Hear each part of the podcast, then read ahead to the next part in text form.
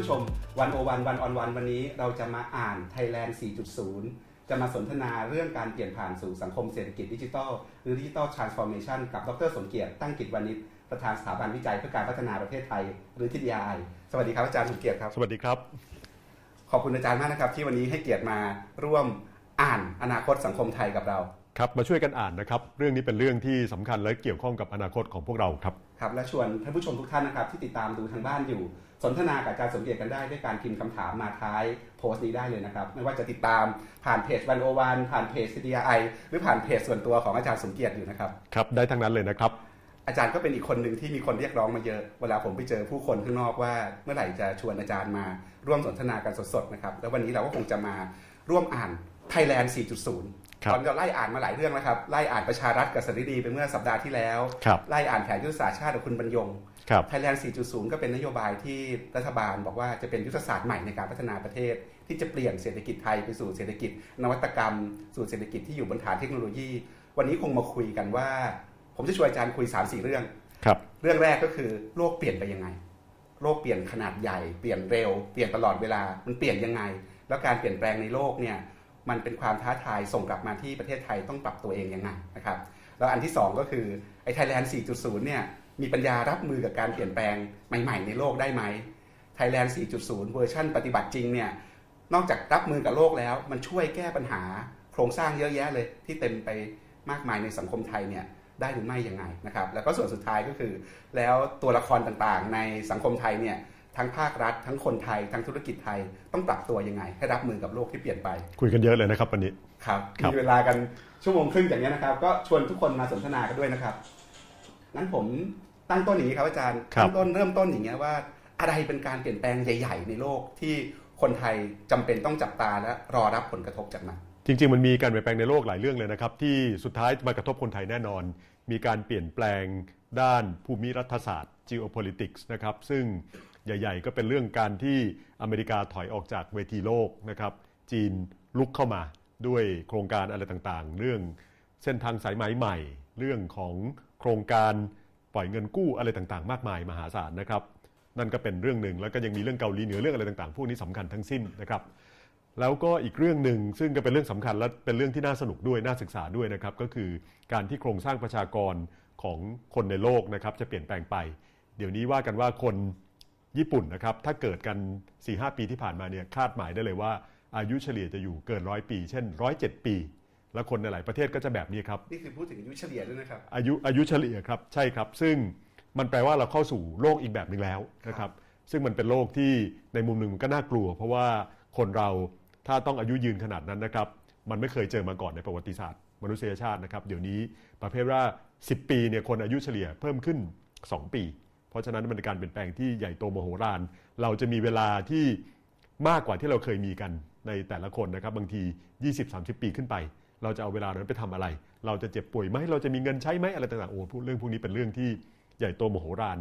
เรื่องโครงสร้างประชากรไทยเองก็เป็นโครงสร้างที่ท้าทายมากนะครับ เพราะเราจะเป็นประเทศที่เข้าสู่สังคมสูงอายุ ของพวกนี้เป็นของที่เป็นการเปลี่ยนแปลงใหญ่ ๆ ซึ่งมันมีเอ่อการเปลี่ยนแปลงที่จะเกิดขึ้นแล้วมันจะกระทบแรง แต่มันใช้เวลาพอสมควรครับแต่เรื่องที่เปลี่ยนแปลงแล้วเราจะคุยกันวันนี้ก็คือเรื่องเปลี่ยนแปลงทางเทคโนโลยี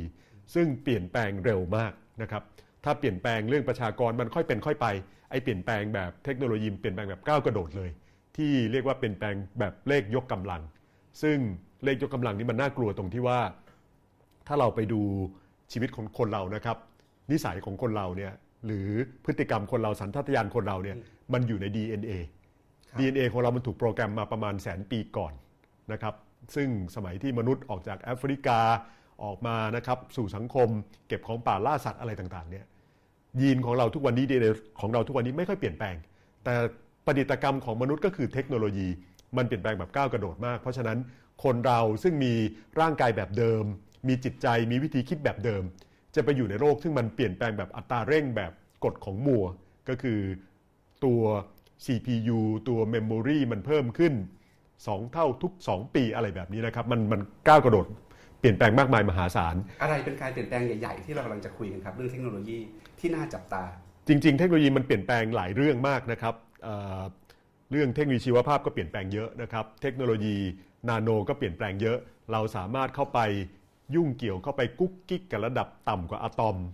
ต่างๆ พวกนี้ได้มันเป็นเรื่องที่มันน่าตื่นเต้นทั้งสิ้นนะครับ แต่ว่าการปฏิวัติที่มันเกิดขึ้นเฉพาะหน้านี่คือการปฏิวัติด้านดิจิตอลซึ่งมันก็จะเกี่ยวข้องกับการที่คอมพิวเตอร์มันเก่งขึ้นทุกวัน ฮาร์ดแวร์เก่งขึ้น 2 เท่าทุก 2 ปีนะครับ ซอฟต์แวร์ก็เก่งขึ้นนะครับแล้วมันก็มีอุปกรณ์ต่างๆ พวก IoT ก็คืออาตัวอุปกรณ์ต่างๆ เดี๋ยวนี้จะเชื่อมต่อกับเครือข่ายอินเทอร์เน็ต IoT ก็คือ Internet of Things Internet of Things นะครับ ซึ่งเมืองไทยก็เริ่มใช้กันเริ่มแล้วต่างประเทศเนี่ยปีนี้เนี่ยผมไปต่างประเทศมา เรื่องการเอาอินเทอร์เน็ตมาเชื่อมต่อกับอุปกรณ์ต่างๆ ในโรงงานอุตสาหกรรมนี่คึกคักกันมากเลยครับนะครับพวกนี้ก็เกี่ยวกับสิ่งที่เราจะคุยกันด้วยก็คือพวก Thailand 4.0 ด้วยนะครับเอ่อ แล้วก็ยังมีการเปลี่ยนแปลงของเทคโนโลยีจัดเก็บข้อมูลขนาดใหญ่ พอ IoT ก็คือการที่อุปกรณ์ต่างๆ มีเซ็นเซอร์เต็มไปหมดนะครับ เซ็นเซอร์เหล่านี้จัดเก็บข้อมูลมามากมายมหาศาล เก็บเข้ามาในใน cloud ก็คือตัวอินเทอร์เน็ตซึ่งมีขนาดใหญ่มากนะครับ ก็กลายเป็น Big Data ข้อมูลขนาดใหญ่ ใหญ่โตมโหฬารแบบประเภทที่ว่า ต่อให้บริษัทที่เก่งที่สุดในโลกเนี่ย ประมวลข้อมูลเหล่านี้ได้ไม่ถึง 1%มีข้อมูลที่ทิ้งไปอีกมากมายมหาศาล ก็แปลว่าถ้าเอามาใช้ได้หมดนี่มันมี มันจะได้ความรู้ได้เอ่อความเข้าใจกับการเปลี่ยนแปลงในโลกขึ้นอีกเยอะเลยนะครับ แล้วการเอาข้อมูลมาใช้ ก็ใช้โดยเทคโนโลยีที่ว่าปัญญาประดิษฐ์ และหัวใจของปัญญาประดิษฐ์ตัวหนึ่งก็คือ เทคโนโลยีที่เรียกว่าการเรียนรู้ด้วยคอมพิวเตอร์ด้วยตัวเองครับ Machine Learning ครับและ Machine Learning ตอนนี้มันเป็น Machine Learning ที่มันก้าวกระโดด ไปมากกว่าที่มันเคยเกิดขึ้นเมื่อสมัยผมเคยเรียนหนังสือเรื่องพวกนี้มา ครับอาจารย์ครับครับนี่หน้าตาของสังคม หน้าตาของระบบการเมืองระบบเศรษฐกิจจะเปลี่ยนไปยังไง เพราะเวลาเราพูดถึงการเปลี่ยนแปลงเทคโนโลยีเนี่ยเราไม่ได้พูดถึงแต่เรื่องเทคโนโลยีเท่านั้น เพราะพลังการผลิตที่มันเปลี่ยนไปเนี่ยมันสร้างสังคมใหม่ มันสร้างการเมืองใหม่ มันสร้างเศรษฐกิจใหม่ มันมีอะไรที่มันเป็นความท้าทายที่รอเราอยู่ในระดับโลก และไอ้ระดับโลกที่ว่ามันจะโยงมาถึง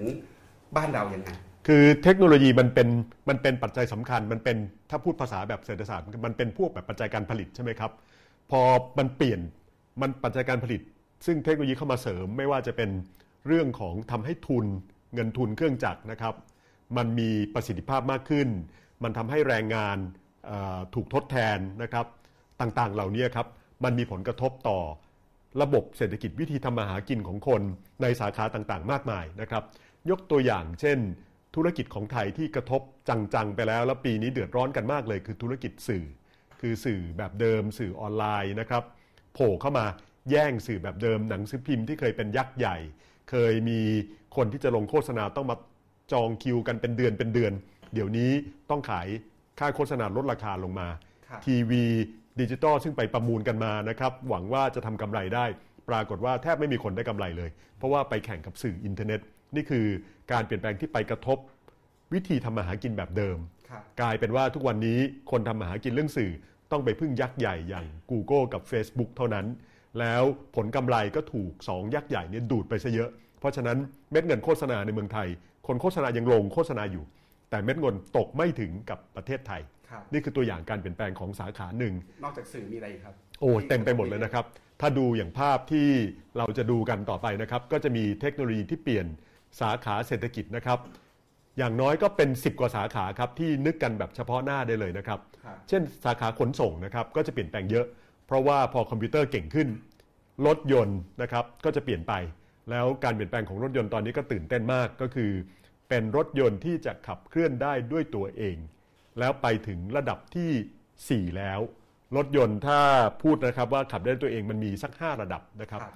ระดับที่ 1 ก็คือ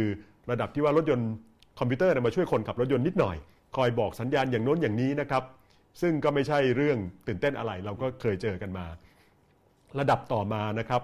บอกว่าเราไม่ต้องเอามือจับพวงมาลัยก็ได้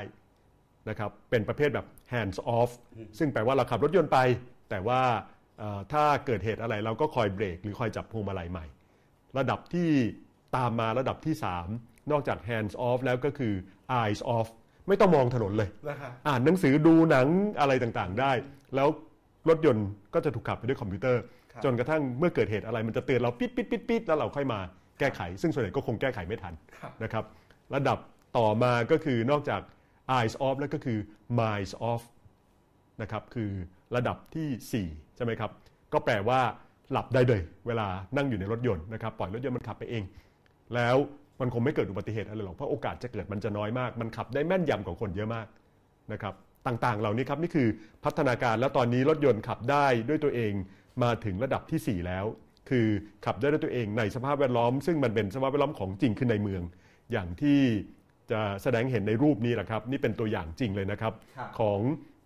รถยนต์ของบริษัท Google ซึ่งมีบริษัทลูกตัวหนึ่งก็คือชื่อ Waymo นะครับ Waymo เนี่ยก็สามารถขับในเมืองได้ เจอรถจักรยานก็ชะลอได้นะครับ เจอคนข้ามถนนก็รู้ว่าต้องทำยังไง พวกนี้เกิดขึ้นจริงแล้ว เกิดขึ้นจริงแล้วครับ ฟัเกิงดดูขึ้นจรินี่ง มันดูน่าตื่นเต้นมันดูแต่มันเพิ่งก้าวหาเกิดขึ้นไม่เกิน 10 ปีนี้เองนะครับครับ จากคอมพิวเตอร์ที่ขับด้วยขับรถด้วยตัวเองจากระดับต่ำๆนะครับ ระดับหนึ่งอะไรเนี่ยมาจนถึงปัจจุบันเนี่ยมันเกิดขึ้นมาใน 10 ปีเท่านั้นเอง ครับนี่คือความตื่นเต้นพร้อมกับความน่ากลัวของเทคโนโลยีครับครับ ก็จะถามอาจารย์หรือฟังดูมันน่าตื่นเต้นมันดูเป็นภาพบวก มันมีอะไรที่เป็นความเสี่ยงมีอะไรที่เป็น เป็นด้านที่เราน่ากังวลที่มันจะกระทบเราได้บ้างเวลาเราพูดถึงเรื่องนี้รวมถึงดีเบตอื่น ๆ ที่เกี่ยวข้องกับเทคโนโลยีในระดับโลกตอนนี้เขาเถียงอะไรกันในในทั้งในวงวิชาการหรือวงการสื่อโลกที่เขาคุยกันประเด็นที่ไปไกลกว่าประเทศไทย โอ้คุยกันหลายประเด็นมากเลยนะครับ แต่ว่ามีเอาตัวอะไรสนุกๆเอาเอาสรุปง่ายๆนะครับที่จะเกี่ยวกับคนไทยโดยตรงก็คือ ถ้าต่อไปคอมพิวเตอร์มาทดแทนคนได้ โดยเฉพาะ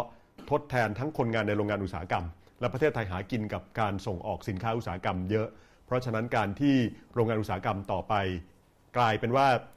ไม่ได้แข่งกันที่ค่าแรงต่อไป แต่แข่งด้วยเอาหุ่นยนต์มาใช้นะครับก็แปลว่าความได้เปรียบของประเทศที่ได้ ได้เปรียบจากแรงงานราคาถูก รวมทั้งไทยแล้วก็รวมทั้งประเทศอื่น ไทยจริง ๆ แล้ว ค่าแรงก็ไม่ค่อยได้ถูกแล้วนะครับ ก็จะทำให้ความได้เปรียบมันหายไปเฉยๆเลยเอายกตัวอย่างประเทศเพื่อนบ้านใกล้ๆเราเวียดนามกัมพูชาอย่างนี้นะครับ ตัดเย็บเสื้อผ้าอะไรต่างๆ ส่งไปขายกันเนี่ยหรือทำสินค้าเวียดนามผลิต iPhone นะครับเอาโทษครับผลิตซัมซุงกาแล็กซี่ต่างๆเนี่ยใหญ่ที่สุดในโลกอยู่ฐานของซัมซุงอยู่ในเวียดนามครับแต่ถ้าเกิดคอมพิวเตอร์มาทดแทนไปหมด การที่โรงงานของซัมซุงต้องไปตั้งอยู่ในเวียดนามมันไม่เหลือ มันไม่เหลือเหตุเหลือผลอะไรเหลืออยู่แล้วครับเวียดนามก็จะเปลี่ยนโฉมทันที ถูกเขย่าแรงๆทันที ประเทศไทยก็เหมือนกันมีตั้งหลายอุตสาหกรรมที่เป็นแบบนี้คือเพราะฉะนั้นจะทำมาหากินกันยังไงครับและอันที่สองก็คือ ตัวคนงานเอง คือไอ้เรื่องธุรกิจหรือเรื่องเศรษฐกิจที่เราเล่ามา มันเป็นเรื่องภาพใหญ่ แต่สุดท้ายมันมากระทบถึงคนเราทุกคนอาจารย์ปกป้องนะครับ เราเรานึกดูว่าคนงานพวกเราเนี่ยที่อยู่ในโรงงานอุตสาหกรรมอยู่ในภาคธุรกิจต่างๆ แล้วรวมถึงคนอยู่ในสำนักงานด้วย เพราะว่าเดี๋ยวนี้ปัญญาประดิษฐ์ สามารถทำงานแทนเลขานุการ สามารถทำงานแทนผู้ช่วยกฎหมาย อะไรต่อมีอะไรได้มากมายมหาศาล เพราะฉะนั้นจะถูกทดแทนไปเยอะมากนะครับ คำถามก็คือ ถ้าคนถูกทดแทนครั้งใหญ่ด้วยคอมพิวเตอร์ คนจะทำมาหากินกันยังไง ซึ่งมุมหนึ่งก็ดีคือสบายไม่ต้องทำงาน แต่ว่ารายได้ไม่มานะ แล้วจะอยู่กันยังไง และยิ่งไปผสมลงกับการที่อายุจะยืนขึ้นอีก โอ้ล้วโลกมันจะเป็นยังไงกัน มันคงจะปั่นป่วนหน้าดู ถ้าการทำมาหากินมันยุ่งยากมันมีปัญหามากคนตกงานเยอะ ๆ เหตุการณ์ที่มันจะใหญ่กว่า เหตุการณ์แบบประเภทที่อเมริกามีประธานาธิบดีทรัมป์โผล่ขึ้นมา เพราะคนรู้สึกอึดอัดไม่พอใจครับกับสภาพเป็นอยู่เนี่ยมันจะไม่ใช่เกิดอเมริกาที่เดียวมันจะเกิดขึ้นทั่วโลกได้ครับครับอย่างประเทศกำลังพัฒนาอย่างประเทศไทยหรือประเทศในภูมิภาคเนี่ยเราก็มีความได้เปรียบเรื่องค่าแรงต่ำแล้วเราก็ชอบใช้ความได้เปรียบด้วยการขายของถูก ดึงดูดให้ทุนต่างชาติเข้ามา ทีนี้จากก็กำลังจะบอกว่าถ้าเกิดมันมีเทคโนโลยีใหม่ ๆ มีหุ่นยนต์ไปทำงานแทน คนก็ไม่มีความจำเป็นต้องมาลงทุนในประเทศเหล่านี้ เราก็เห็นปรากฏการณ์ที่ทุนนอกเริ่มไหลกลับไปยังประเทศที่ใช่ครับที่ประเทศที่ร่ำรวย อันนี้เกิดพราะว่าตอนเกิดขึ้นแล้วต้ทุต่ำด้วยถูกต้องทคโนโเลยถูกต้องเลยครับ เช่นแต่เย็บเสื้อผ้าบางทีก็ไปตัดในอเมริกากลับไปแล้วนะครับแล้วก็ไม่ใช่เฉพาะอุตสาหกรรมแบบนั้นทั้งหลายอุตสาหกรรมเลย กลายเป็นว่าแทนที่จะมาอยู่ในที่ผลิตและค่าแรงต่ำคนจะหันไปผลิตที่ใกล้กับลูกค้า ซึ่งก็คือประเทศพัฒนา เพราะฉะนั้นครับประเทศกำลังพัฒนาจะทำมาหากินกันยังไงครับ จะพัฒนากันต่อยังไงเนี่ยโอ้โหมันเป็นโจทย์ยากนมาอกกๆเลจากยเรื่องนี้มีอะไรที่เป็นความเสี่ยงใหญ่ๆบ้างครับอาจารย์ที่ต้องจับตาที่เป็นดีเบตใหญ่ ๆ ในโลกทุกวันนี้ ก็แล้วแต่มุมนะครับครับ ซึ่งถ้าเกิดสังคมเปลี่ยนเศรษฐกิจเปลี่ยน แน่นอนว่าโครงสร้างการปกครองโครงสร้างกฎหมายมันต้องเปลี่ยนไปด้วย เทคโนโลยีที่เปลี่ยนมากๆ เอาอย่างเช่น กลับมาตัวอย่างเดียวนี่แหละรถยนต์ขับได้ด้วยตัวเองครับถ้ารถยนต์ขับได้ด้วยตัวเอง ซึ่งมันมีโอกาสเกิดอุบัติเหตุน้อยมากนะครับน้อยกว่าเปอร์เซ็นต์หนึ่งเยอะเลย แต่ถ้าเกิดมันเกิดขึ้นมาล่ะ ใครเป็นคนรับผิดชอบ ใครมีความรับผิดทางกฎหมาย เวลารถยนต์ที่ขับด้วยตัวเองไปชนใคร เพราะถึงแม้บอกว่าให้คนเป็นคนคุมรถยนต์นะครับประเภทแบบเอามือออกไม่ต้องจับพวงมาลัย hands off ได้ แต่พอรถยนต์ปิดปิดปิดปิดแปลว่าจะชนแล้วนะครับให้คน take action แต่คนจะไม่สามารถเข้าไปควบคุมรถคันนั้นได้เร็วเท่าคอมพิวเตอร์ พูดง่ายๆก็คือเตือนมาคนก็ไม่มีปัญญาทำอะไร แต่เหตุการณ์แบบนี้เนี่ยแปลว่า คนที่เป็นคนนั่งอยู่ในรถยนต์ ซึ่งสมควรจะเป็นคนขับ หรือคุมรถยนต์อยู่นั้น ต้องมีความรับผิดเวลาไปชนใครตายหรือเปล่า ครับ หรือเป็นบริษัททำซอฟต์แวร์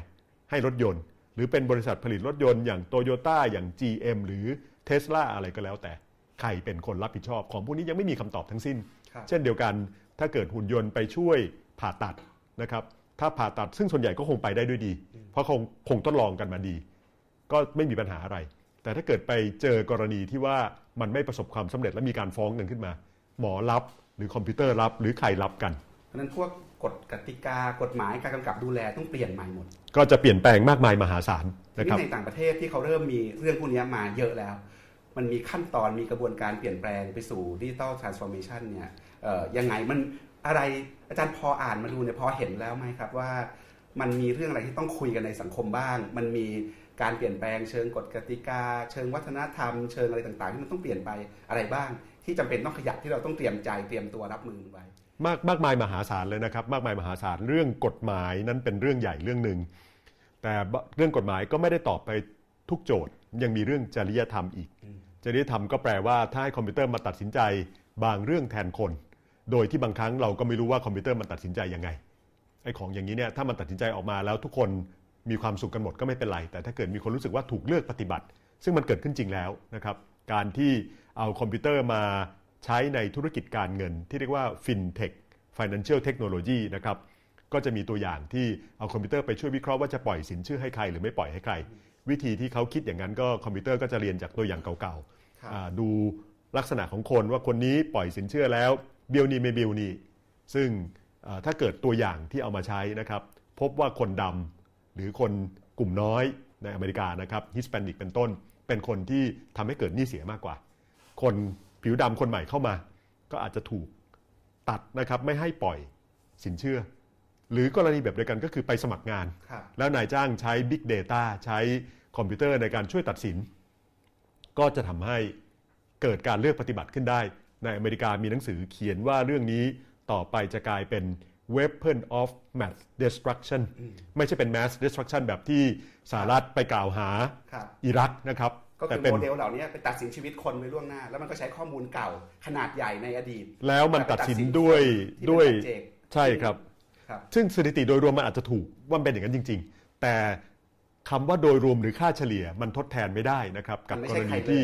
ก็เป็นที่ไปตรงกับไม่ใช่อ่าเป็นคุณเป็นผมครับเป็นคนแต่ละคนเป็นปัจเจกนะครับ มันไม่เหมือนกัน ก็จะมีปัญหาเรื่องจริยธรรม มีปัญหาเรื่องสวัสดิการสังคม ถ้าเกิดคนไม่มีงานทำหรือตกงานกันเยอะๆ ต้องเปลี่ยนงานกันบ่อยๆ ระบบประกันสังคมปัจจุบันประกันการว่างงานจะอยู่กันยังไงครับต่างๆ พวกนี้ โอ้โห ปัญหา คือมันจะกลายเป็นโลกคนละโลกเลยคครัรับบอาจารย์อ่านหนังสือเกี่ยวกับ digital transformation มาเยอะๆเนี่ยอะไรเป็นเงื่อนไขแห่งความสำเร็จในการเปลี่ยนผ่านสังคมไปสู่เรื่องดิจิตอลได้ แล้วแล้วบ้านเราเนี่ยมันมันห่างไกลจากเงื่อนไขเหล่านั้นมากน้อยขนาดไหน จริง ๆ ก็ยังไม่เห็นว่าใครเปลี่ยนผ่านสำเร็จจริง ๆ นะครับ เพราะมันอยู่ในกระบวนการอยู่ครับแล้วทุกที่เดือดร้อนกันหมด อเมริกาทะเลาะกันเรื่อง Uber ยุโรปยิ่งไปกันใหญ่เลย ยิ่งมีกฎในการคุ้มครอง การเอ่อแชร์การคุ้มครองแรงงานนะครับที่อยู่ในกิ๊กอีโคโนมีกิ๊กอีโคโนมีไม่ได้แปลว่าใครไปไปมีกิ๊กกับใครนะครับครับกิ๊กอีโคโนมีแปลว่าการที่แต่ละคนเป็นพวกพาร์ทไทม์กันอะไรต่างๆ มากขึ้นนะครับก็ไม่ได้รับการคุ้มครองแรงงานดีเหมือนเดิมครับ หรือคนไปเช่าบ้านอยู่กันในในยุโรปด้วยเอ่อ Airbnb นะครับก็มีแรงต่อต้านกัน ในอินเดียก็มีคนขับ Uber ที่เอ่อถูกฆ่าตัวตายกันอะไรก็มีโอ้โหปัญหา มันซึ่งเป็นเรื่องปกติทุกครั้งที่มันมีการเปลี่ยนผ่านใหญ่ๆ และครั้งนี้ใหญ่มากๆ มันย่อมเกิดปรากฏการณ์ที่โครงสร้างสังคมเดิม รองรับไม่ได้ครับความรู้สึกของคนนะครับ DNA ของคนซึ่งฝึกให้คนคิดแบบหนึ่ง มาเป็นแสนปีเนี่ยนะครับแล้วมันไม่เคยเปลี่ยนใหญ่ ๆ หรือเร็วขนาดนี้ มันก็ทำให้คนปรับตัวไม่ทัน เพราะฉะนั้นมันมันมันมันเกิดการเปลี่ยนแปลงใหญ่แน่นอนครับมันเป็นความท้าทายทั้งในระดับจิตใจของแต่ละคนเลยนะอาจารย์บอกว่าความท้าทายก็ในระดับเขย่า DNA แบบเดิมที่มันมันมันถูกฝังมาแบบนั้นครับ นอกจากระดับคนแล้วมันยังไปถึงระดับสังคม ระดับกฎกติกาไล่ไปทุกระดับ เพราะฉะนั้นจะไปบอกว่ามีมีใครมีตัวอย่างว่าสามารถเปลี่ยนผ่านทางดิจิทัลได้สำเร็จนั้น คิดว่าคงยังไม่มีครับ แต่ว่าที่ตอนนี้แข่งกันและเห็นได้ชัดกว่าก็คือประเทศไหนเอาเทคโนโลยีดิจิทัลมาใช้ได้เร็วกว่ากันในทางเศรษฐกิจครับก็จะมีตัวอย่างซึ่งสวนกันทั้งสองทิศทางเลยครับคือประเทศที่เป็นประเทศที่เปิดมาก ๆ เสรีนิยมมากๆนะครับให้สิทธิเสรีภาพคนทำมาก ๆ อย่างอเมริกา ก็เป็นคนคิดนวัตกรรม ก็เอานวัตกรรมต่างๆนี้นะครับมามาใช้ที่เราเดือดร้อนกันก็เพราะเทคโนโลยีคิดในซิลิคอนวัลเลย์หรือในอเมริกาทั้งสิ้นนะครับ แล้วก็มีประเทศที่ไม่ได้เป็นคนคิดเทคโนโลยีต้นแบบเอง แต่ต่อไปคาดว่าจะกลายเป็นเจ้าพ่อเทคโนโลยีแบบนี้ในโลกก็คือจีน ซึ่งตอนนี้พวกอเมริกาก็กลัวว่าบริษัทจีนลงทุนใน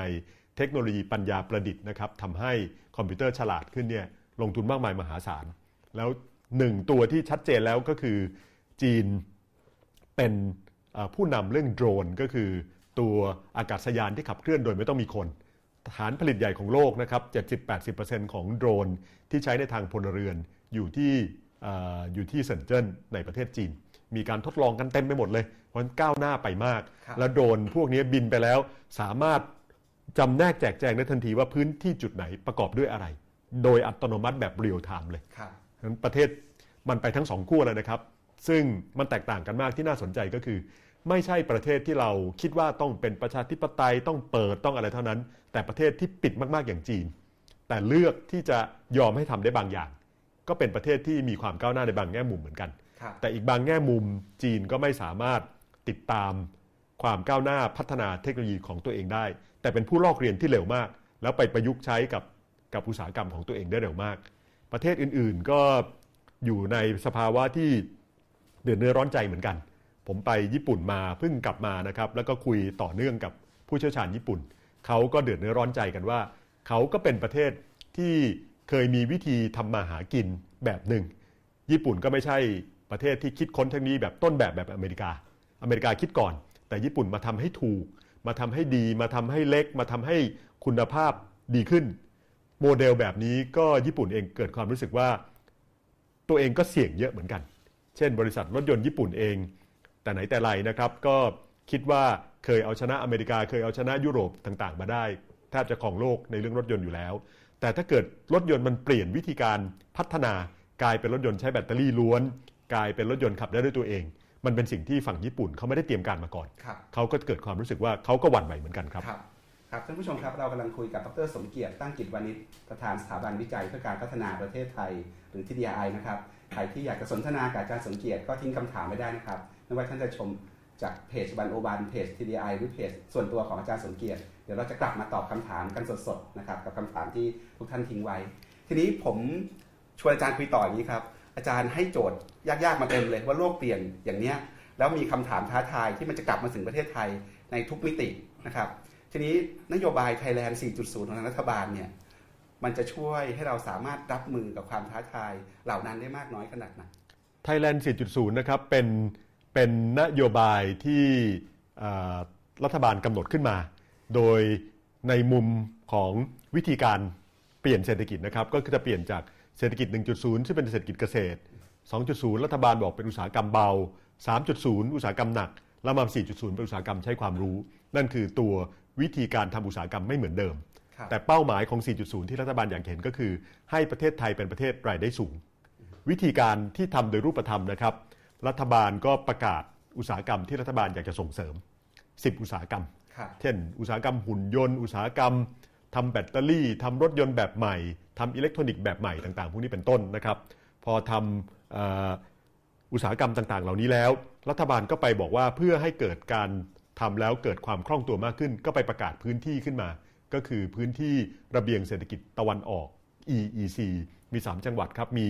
ชนบุรี มีเอ่อ ระยองนะครับมีฉะเชิงเซาเป็นต้น นี่คือสิ่งที่รัฐบาลไทยทำแล้วก็เชิญให้นักลงทุนต่างประเทศเข้ามาลงทุน เพราะว่าคนไทยเองไม่ได้เป็นเจ้าของเทคโนโลยี เพราะฉะนั้นถ้าอยากให้เกิด เช่น อุตสาหกรรมรถยนต์ใช้แบตเตอรี่เกิดขึ้นในประเทศไทยนะครับอยากให้เกิดหุ่นยนต์ในประเทศไทย ก็ต้องไปชวนนักลงทุนมาครับวิธีทำอย่างนี้ก็ต้องลดภาษีให้นะครับอำนวยความสะดวกให้กำหนดกฎกติกาที่เปลี่ยนไปในเขต EEC ให้มัน ทำธุรกิจได้ง่ายขึ้นเป็นต้นนะครับรบผมชวนอาจารย์วิจารณ์สองระดับ ระดับหนึ่งก็คือในแง่ของการออกแบบนโยบาย การออกแบบนโยบายแบบนี้มันตอบโจทย์ไหมมันมีข้ออะไรที่ต้องกังวลบ้างนะครับ การที่สองคือ ถึงแม้ออกแบบไว้ดีตั้งใจดี แต่ในการปฏิบัติจริง มันมีเรื่องอะไรที่เราต้องต้องต้องตั้งคำถามหรือต้องจับตามอง ในแง่การออกแบบนโยบายเป็นไงครับ คือฟังดูแล้วมันเป็นทิศทางที่ประเทศไทยควรต้องไปอย่างนี้ไหมถ้าใช่ในแง่ของการออกแบบให้มันเกิดเนี่ย เช่นการใช้ระเบียงเศรษฐกิจพิเศษเป็นเครื่องมือ หรือในการกำหนดอุตสาหกรรม 10 อย่างเป็นเครื่องมือ มันมันเป็นทางที่มันควรจะไปไหมหรือมีเรื่องอะไรที่เราต้องจับตาดู คือเป้าหมายที่รัฐบาลไทยและรัฐบาลแทบทุกประเทศนะครับ อยากไปเหมือนกันก็คืออยากให้เศรษฐกิจเป็นเศรษฐกิจที่พัฒนาเติบโตก้าวหน้าประชาชนมีรายได้สูงได้ค่าจ้างดี ทุกประเทศคิดเหมือนกันหมด ประเทศไทยก็คิดแบบนี้จึงบอกว่าเป้าหมายไทยแลนด์4.0 ก็คือทำให้ไทยเป็นประเทศพัฒนาแล้วในกี่ปีกี่ปี ด้วยการเติบโตทางเศรษฐกิจกี่เปอร์เซ็นต์กี่เปอร์เซ็นต์ต่อปี นั่นคือนั่นคือวิธีคิด ทีนี้การที่ไทยจะพัฒนาเทคโนโลยีเข้าสู่อุตสาหกรรมพวกนี้ขอโทษครับ โดยไม่มีเทคโนโลยีเป็นของตัวเอง มันยากที่จะทำนอกจากต้องไปดึงดูดการลงทุนจากต่างประเทศ แต่การดึงดูดการลงทุนจากต่างประเทศพวกนี้ มันก็อาจจะดึงมาได้บางส่วน ในส่วนที่การเปลี่ยนผ่านทางดิจิทัลมันยังไม่เกิดขึ้นสมบูรณ์ แปลว่ามันยังมีความหมายอยู่ที่การลงทุนบางเรื่อง ยังต้องมาลงในประเทศไทย ยังคุ้มที่จะผลิตในประเทศไทย หรือประเทศไทยมีจุดแข็งในด้านภูมิศาสตร์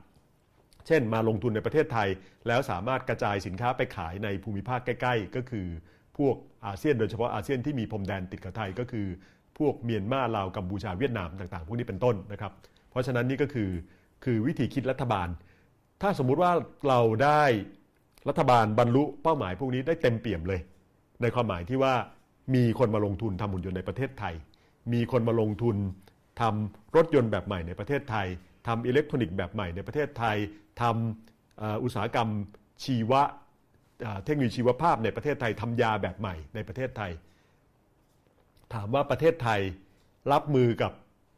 การเปลี่ยนแปลงครั้งใหญ่ในโลกก็คือการเปลี่ยนผ่านดิจิทัลได้หรือไม่ ก็ยังไม่ได้นะครับ เพราะว่าการเปลี่ยนแปลงนั้นมันใหญ่เหลือเกินครับอย่างอย่างที่เราคุยกันใช่ไหมครับ เห็นเป็นการเปลี่ยนแปลงที่ใหญ่ แต่ก็เข้าใจแหละครับว่าการจะไปรับการเปลี่ยนแปลงทั้งหมดนั้นเนี่ยมันมันเป็นเรื่องที่มันยาก เพราะฉะนั้นการเริ่มต้นแบบนี้ก็ไม่ใช่ไม่ใช่ไม่สมเหตุสมผลทีนี้อาจารย์ไปไล่ครับดูในโลกเนี่ยมันมีประเทศไหนไหมที่ไม่มีเทคโนโลยีของตัวเอง แล้วเน้นการเปิดรับจากต่างชาติ มาช่วยในการเปลี่ยนผ่านดิจิทัลในประเทศนั้นให้ได้เต็มที่ที่สุด หรือว่าสุดท้ายแล้วมันเกิดขึ้นได้ยาก ถ้าประเทศนั้นไม่ได้มีฐานอุตสาหกรรมที่มันมีใช้เทคโนโลยีเข้มข้นอยู่ตั้งแต่ต้นอยู่แล้วเอ่อประเด็นประเด็นที่พูดค้างไว้เมื่อสักครู่นี้นะครับก็คือถ้าทำได้สำเร็จคือดึงแล้วมาหมดเลย แต่จริงๆดึงดึงแล้วจะไม่มาหมดอย่างที่พูดไว้ด้วยซ้ำเพราะว่าประเทศไทยไม่ได้มีปัจจัยครับที่จะชวนให้เขามาลงจริงครับๆยกตัวอย่างเช่น รัฐบาลอยากได้หุ่นยนต์อุตสาหกรรมนะครับหุ่นยนต์อุตสาหกรรมมาลงประเทศไทย คือหุ่นยนต์อุตสาหกรรมก็คือ ไม่ใช่หุ่นยนต์แบบที่เราดูในสตาร์วอลนะครับครับแต่เป็นหุ่นยนต์ประเภทที่ว่า เราเห็นแต่แขนของมันแขนสีเหลืองๆอะไรอย่างเงี้ยนะครับแล้วมันหมุนไปหมุนมาเอาตัวนี้มาประกอบกับตัวนั้นอะไรอย่างงี้ได้ นี่คือหุ่นยนต์อุตสาหกรรม รัฐบาลอยากเห็นตัวนี้ แต่ถามว่าบริษัทญี่ปุ่น บริษัทเอ่ออเมริกาหรือบริษัทจีน เขาจะมาลงทุนธุรกิจนี้ในเมืองไทยหรือเปล่า เขาก็คงไม่มาลงครับเพราะว่าถ้าจะลงเนี่ยมันก็ต้องแปลว่ามันมีอะไรพิเศษนะครับ คือเมืองไทยมีฐานลูกค้าให้เขา ซึ่งการจะใช้หุ่นยนต์พวกนี้ได้ แปลว่า ฐานลูกค้าที่จะใช้หุ่นยนต์มันต้องใหญ่พอครับในระดับที่ผลิตแขนหุ่นยนต์ได้เอ่อเป็นหลักล้านหุ่นยนต์ต่อปีครับแต่ประเทศไทยทุกวันนี้นำเข้าหุ่นยนต์ในระดับ 2,000 3,000 ตัวต่อปีแค่นั้นเองครับเพราะฉะนั้นเนี่ยฐานมันไม่ใหญ่พอธุรกิจอย่างนี้ก็จะไม่มา อาจารย์กำลังจะบอกว่าถึงแม้ว่าไปดึงมาเขามาลงทุนอยู่บ้างก็ แล้วเขามาลงทุนตามที่ตั้งใจไปก็ยังไม่รอด ไม่ต้องถามคำถามที่ผมตั้งใจจะถามอยู่ว่าใช่แล้วการที่เราแค่หวังให้ต่างชาติมาลงทุนอย่างเดียวจะรอดไม่รอด แล้วยิ่งหนักเข้าไปใหญ่ มันมันก็จะเป็นขั้นๆหนึ่งต่อให้ลงทุนสมบูรณ์แบบ มันก็รับมือ 4.0 โทษทีมันก็รับมือกับการเปลี่ยนแปลงครั้งใหญ่ไม่ไหว เพราะมันใหญ่เกินไป และแต่อันนี้ก็เพื่อความเป็นธรรมกับรัฐบาล มันก็ไม่มีใครรับมือไหวกันทั้งนั้นครับทุกประเทศก็เดือดร้อนเดือดร้อนใจกันหมดนะครับครับ แต่ประเด็นที่พูดมาต่อมันก็คือ จะมีอีกหลายอุตสาหกรรมที่เขาไม่มา มันจะมาบางอย่าง และไอ้ตัวที่มาก็เป็นคำถามที่อาจารย์บอกป้องถาม ก็คือไอ้ตัวที่มานั้นเราได้อะไรสักขนาดไหนครับการจากการที่เราไม่มีฐานเทคโนโลยีเป็นของตัวเองไอ้เรื่องอย่างนี้ผมก็อยากให้มองภาพในอดีต ซึ่งเราก็เคยชวนบริษัทข้ามชาติรายใหญ่มา เช่น เรามี 2 บริษัทผลิตฮาร์ดดิสก์ใหญ่ที่สุดในโลก ซึ่งมามาในประเทศไทยมาเป็นโอ้หลายสิบปีแล้วนะครับ ตั้งแต่คอมพิวเตอร์ยังต้องใช้ฮาร์ดดิสก์เยอะ ๆ กันอยู่ เขาก็มาตั้งในประเทศไทย บริษัทใหญ่ที่สุดก็คือ Western Digital อยู่อยุธยานะครับแล้วก็บริษัท Seagate นะครับก็อยู่โคราชอย่างนี้เป็นต้นอยู่ในประเทศไทยแล้ว ก็ทำประโยชน์ให้ประเทศไทยพอสมควรคือจ้างงานคนอย่างแต่ละแห่งเนี่ยอย่างเช่นเอาซีเกตเนี่ยจ้างในระดับหลายหมื่นคน คนทำให้คนมีงานทำตอบโจทย์ประเทศในช่วงที่รัฐบาลต้องการสร้างงานให้คน แต่ก็ส่วนใหญ่เป็นงานที่ค่าแรงไม่ได้สูงมากครับมีงานเป็นวิศวกรมีเป็นนักวิจัยเป็นอะไรมีบ้าง แล้วในแง่การถ่ายโอนเทคโนโลยีล่ะครับ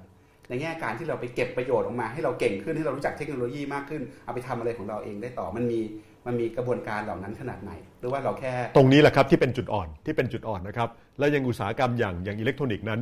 ตัวเทคโนโลยีต่างๆ มันอยู่ในชิปครับชิปมันมาจากต่างประเทศอืมนะครับเพราะฉะนั้นเนี่ยมันมันไม่ใช่อุตสาหกรรม ซึ่งมันจะเปรียบอีกตัวหนึ่งอย่างครับรถยนต์เนี่ยนะครับมันต้องทำชิ้นส่วนแล้วทำชิ้นส่วนในประเทศกัน ก็จะพอเรียนรู้วิธีบริหารทำชิ้นส่วนต่างๆ ได้ ครับ เพราะฉะนั้นแต่ละอุตสาหกรรมอย่างรถยนต์เราก็มีทั้งค่ายญี่ปุ่นโตโยต้าฮอนด้านิสสันอิซูซูมาหมดนะครับ ค่ายอเมริกาก็เคยอยู่ครบ ค่ายยุโรปก็อยู่กันเยอะ เราเคยใช้ยุทธศาสตร์นี้มาแล้ว สมัยทำการพัฒนาเขตชายฝั่งตะวันออก Eastern Seaboard ตั้งแต่ 30 ปีที่แล้วครับบริษัทต่างชาติก็มาลง คนไทยก็ได้จ้างงาน การส่งออกจากประเทศไทยก็เติบโต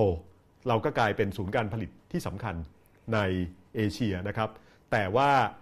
สิ่งที่เราไม่เคยก้าวข้ามพ้นเลยก็คือ เราไม่เคยดูดซับและต่อยอดเทคโนโลยีเป็นของเราเอง ครับตัวนี้เป็นจุดอ่อนที่สุด แล้วต้นทุนที่เราต้องแลกมาด้วยไหมครับอาจารย์ว่าเราต้องการให้ทุนต่างชาติเข้ามา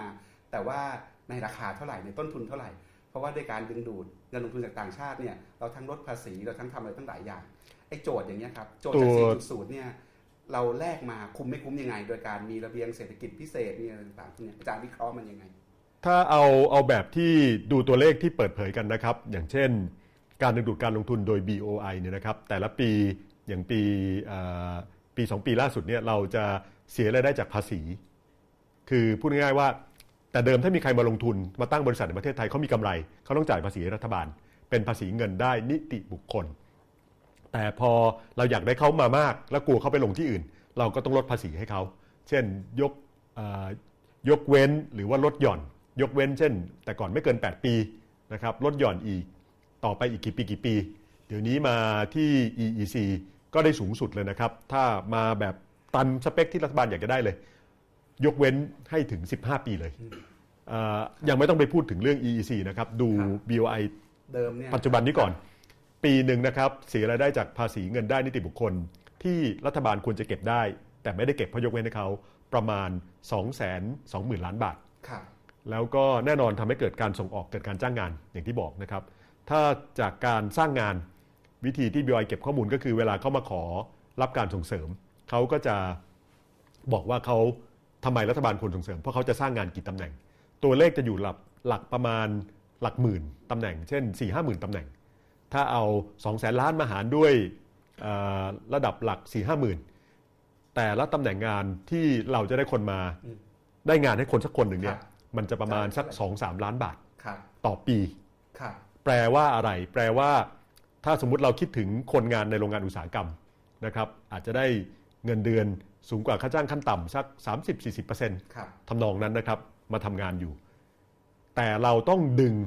เราต้องเสียเงินประมาณปีละ 2 ล้าน 3 ล้านต่อเพื่อคนทำให้เกิดงานแบบนั้นครับคิดแบบนี้นะไม่คุ้มเลยอืมคือเสียเงินเยอะมากครับแล้วจริง ๆ งาน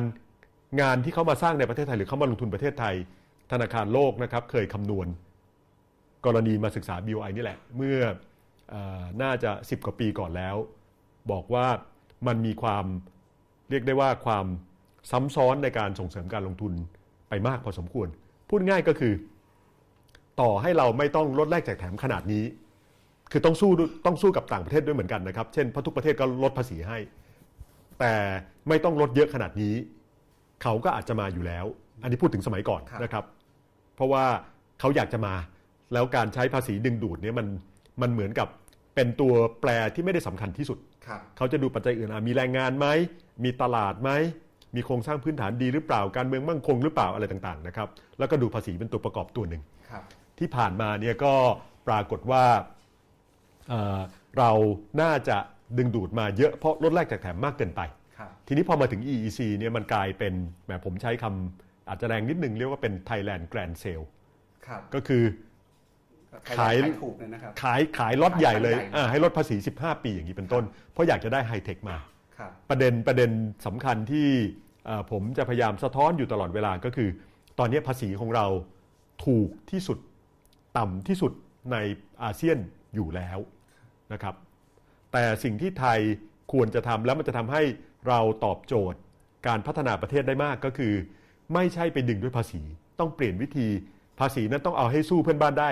นะครับ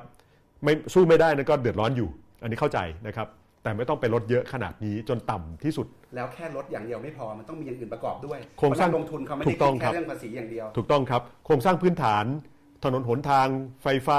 อะไรต่างๆ ประเทศไทยมีดีพอสมควรแล้วครับขาดเติมอีกนิดหน่อยอย่างที่รัฐบาลทำนั้นถูกแล้วนะครับ แต่ว่าตัวที่ขาดไปก็คือ เขาถามว่าถ้าผมมาลงแล้วคุณอยากได้เทคโนโลยีชั้นสูงแล้ว คุณมีคนมาช่วยพัฒนาเทคโนโลยีให้ผมหรือเปล่า คุณมีวิศวกร คุณมีช่างเทคนิคเก่งๆไหมครับประเทศไทยตกมาตายตรงนี้แหละครับครับหรือคุณมีสถาบันวิจัยจะมาช่วยทำให้ผมทำวิจัยแล้วต้นทุนผมถูกลงหรือเปล่า ประเทศไทยก็ตกมาตายตรงนี้แหละครับครับจริง ๆ มีประเทศเพื่อนบ้านของเราที่ทำตรงนี้เก่งๆ ก็คือสิงคโปร์ สิงคโปร์ดึงมาหมดเลยนะครับ ในบรรดา เทคโนโลยีที่เรียกได้ว่าแนวหน้าเอาบริษัทยาญี่ปุ่นอ่ามาวิจัยในสิงคโปร์บอกว่าถ้ามาลงสิงคโปร์เนี่ยแปลว่าคุณจะได้การส่งเสริมที่ดี เพราะว่าสิงคโปร์เป็นศูนย์กลางของเอเชีย แล้วจะปรับกฎกติกาให้ทดลองวิจัยทางแพทย์ได้ครับทำเครื่องสำอางนี่นะครับเอาเครื่องสำอางใช้กับคนเอเชีย ถ้ามาลงสิงคโปร์เนี่ยคุณทดลองได้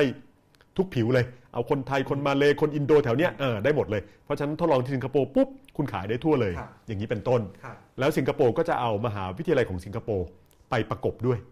ว่าอ่ามหาลัยสิงคโปร์แห่งชาติสิงคโปร์ไปประกบ เอาห้องปฏิบัติการของรัฐบาลของสิงคโปร์ไปประกบ ซึ่งมันก็จะดี2อย่าง ในมุมบริษัทต่างชาติก็คือ ต้นทุนการวิจัยของเขาถูกลงนะครับ อันที่ 2 ในมุมของสิงคโปร์ก็คือเขาดูดเทคโนโลยีมาได้ เพราะมันทำงานอยู่ด้วยกัน แล้วเดี๋ยวนี้การการดึงดูดเทคโนโลยีเนี่ยเราเคยไปเข้าใจกันว่า บริษัทต่างๆเขาไม่อยากเปิดเทคโนโลยี จริงๆ เดี๋ยวนี้วิธีการทำวิจัยพัฒนาของบริษัทต่างๆเขาเปลี่ยนไปใช้ระบบที่เรียกว่าทำนวัตกรรมแบบเปิด Open Innovation พูดง่ายๆก็คือไม่มีบริษัทไหนอยากจะมาก้มหน้าก้มตาคิดอยู่คนเดียวครับทุกคนก็ไปดูด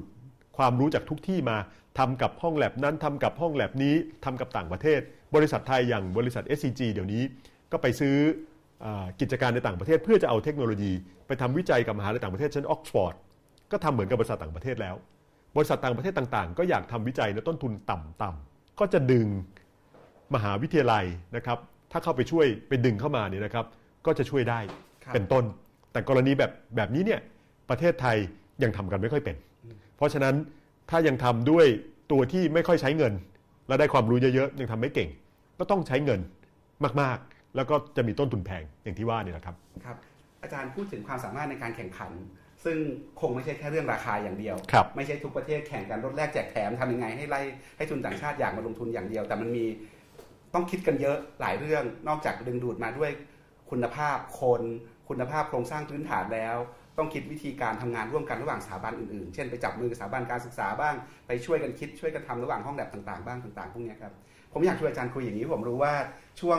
สองสามปีที่ผ่านมาเนี่ยอาจารย์เดินทางไปทั่วอาเซียนเลย เพราะทำวิจัยเรื่องอาเซียน 10 ประเทศอยู่ แต่ละประเทศก็ไปกันหลายที ก็เลยอยากชวนอาจารย์ให้ลองเล่าให้ฟังกันคร่าวๆ คนน่าจะสนใจว่าทุกประเทศเผชิญ digital transformation กันหมด ความสามารถของแต่ละประเทศในการรับมือกับปัญหาพวกนี้อาจารย์ไปแต่ละที่เนี่ยมันเห็นยังไงไอ้พวกเราที่ไม่ได้เดินทางเยอะเท่าอาจารย์จะได้พอพอพอเห็นภาพได้ เมืองไทยมันอยู่ตรงไหนในกลุ่มเพื่อนเพื่อนฝูงเพื่อนบ้านของเรา จริง ๆ ในเพื่อนบ้านประเทศไทยในอาเซียนนะครับประเทศไทยในการรับมือกับดิจิทัลนั้น ไม่ถึงกับแย่มากเท่าไหร่ แต่ว่ามีประเทศหนึ่งที่โดดเด่นกว่าชาวบ้านเขาเลยก็คือสิงคโปร์ด้วยตัวอย่างคล้ายๆ ที่เล่ามาเนี่ยแหละครับรบเขาเขาทดลองเขาปรับตัวได้เร็วแต่ประเทศอื่นนั้น มีประเทศที่เสี่ยงกว่าไทย ยกตัวอย่างง่ายๆเลยนะครับ ฟิลิปปินส์ฟิลิปปินส์เป็นประเทศที่อาจารย์ปกป้องทราบไหมครับว่าทำมาหากินจากอะไรทุกวันนี้ทำอะไรครับเขารับจ้างรับโทรศัพท์ครับที่เรียกหรูๆหน่อยก็เรียกว่าเป็น business process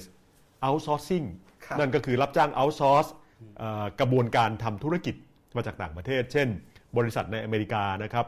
เขาอยากจะเอ่อทวงหนี้บัตรเครดิต ถ้าเขาใช้คนอเมริกาอยู่ในอเมริกาโทรศัพท์ไปทวงหนี้ คนที่ติดหนี้บัตรเครดิตเนี่ยต้นทุนมันสูงเพราะค่าแรงคนอเมริกาแพงครับด้วยเทคโนโลยีโทรคมนาคมเดี๋ยวนี้ มันสามารถเอ่อต่อโทรศัพท์นะครับจากจากฟิลิปปินส์หรือจากมุมไหนของโลกก็ได้ แล้วเสมือนว่าอยู่ในอเมริกาครับเพราะฉะนั้นเราโทรไปเบอร์ 1800 ในอเมริกา ซึ่งครับเป็นคือเบอร์เบอร์โทรฟรีครับจริง ๆ คนรับสายเนี่ยไม่ได้อยู่ในอเมริกาไปอยู่ในฟิลิปปินส์ก็ได้ครับฟิลิปปินส์ทำมาหากินกับรับจ้างรับโทรศัพท์อย่างนี้นะครับ ได้รายได้เข้าประเทศปีหนึ่งประมาณสองหมื่นยี่สิบห้าบิลเลียน US ดอลลาร์นะครับ ก็คือ 25,000 ล้านดอลลาร์ต่อปี คิดไปแล้วก็อยู่ในสัดส่วนเกือบเกือบ10%ของ GDP โอ้ของใหญ่ฟิลิปปินส์ใหญ่ขนาดนั้นใหญ่โตมโหฬารมากนะครับ เพราะฉะนั้นวันดีคืนดีนะครับ ฟิลิปปินส์เห็นแล้วว่าถ้าเกิดโทรศัพท์ การรับโทรศัพท์นั้นมันไม่ต้องใช้คนก็ได้ เช่น เวลาเราใช้ iPhone ครับ เราก็เรียกคุณ Siri ขึ้นมาครับเราพูดกับ Siri Siri ก็ถอดคำพูดของเราได้ถูกพอสมควรถูกไหมครับครับ แล้วมันก็จะมีวิธีที่มันโต้ตอบกับเราได้ครับจะให้ตอบเป็นเสียงต่อไปก็คงทำได้โดยไม่ยากครับถ้าเป็นอย่างนี้แล้วฟิลิปปินส์จะทำมาค้าขาย โดยทำมาหากินโดยรับจ้างรับโทรศัพท์เนี่ยจะตายหมู่กันเลยครับเดือดร้อนกันแน่นอนครับนี่คือตัวอย่างประเทศที่จะถูกกระทบหนักๆเลยครับหรือประเทศเพื่อนบ้านเราอย่างกัมพูชา กัมพูชามีรายได้จากการส่งออก 100 บาทเนี่ย70 บาทหรือ 70%มาจากตัดเย็บเสื้อผ้าอย่างเดียว เพราะฉะนั้นถ้าเกิดคิดหุ่นยนต์ที่ตัดเสื้อผ้าได้เมื่อไหร่จบซึ่งเลยนะครับก็จบเลย อนาคตกัมพูชานี่จบเลยครับแต่ตอนนี้กัมพูชาก็หรือคนประเทศตัดเย็บเสื้อผ้ายังอยู่ได้พักหนึ่ง เพราะการที่จะเอาเสื้อผ้านะครับ โดยเฉพาะเสื้อผ้าผู้หญิง ซึ่งมันมีความอ่อน จะเอามาใช้แขนหุ่นยนต์ บีบให้มันเรียบติดกัน แล้วจะใช้เย็บ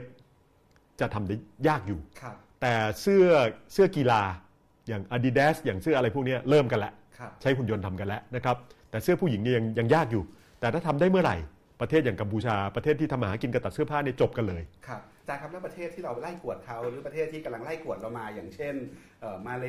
ใช่ไหมครับอย่างเช่น อินโดหรือเวียดนามเนี่ยสภาพเขาเป็นยังไงครับเอ่อถ้าไปดูมีโจทย์อะไรที่ดูน่าสนใจดูดูทีละประเทศนะครับอย่างอินโดนั้น อินโดกับมาเลเนี่ยจะมีบริษัทที่ประเทศไทยไม่มี เป็นบริษัทที่ยังไม่จดทะเบียนในตลาดหลักทรัพย์ใด ๆ เลย แต่ถูกประเมินว่ามีมูลค่าของบริษัทนะครับอยู่ไม่น้อยกว่า 1,000 ล้านดอลลาร์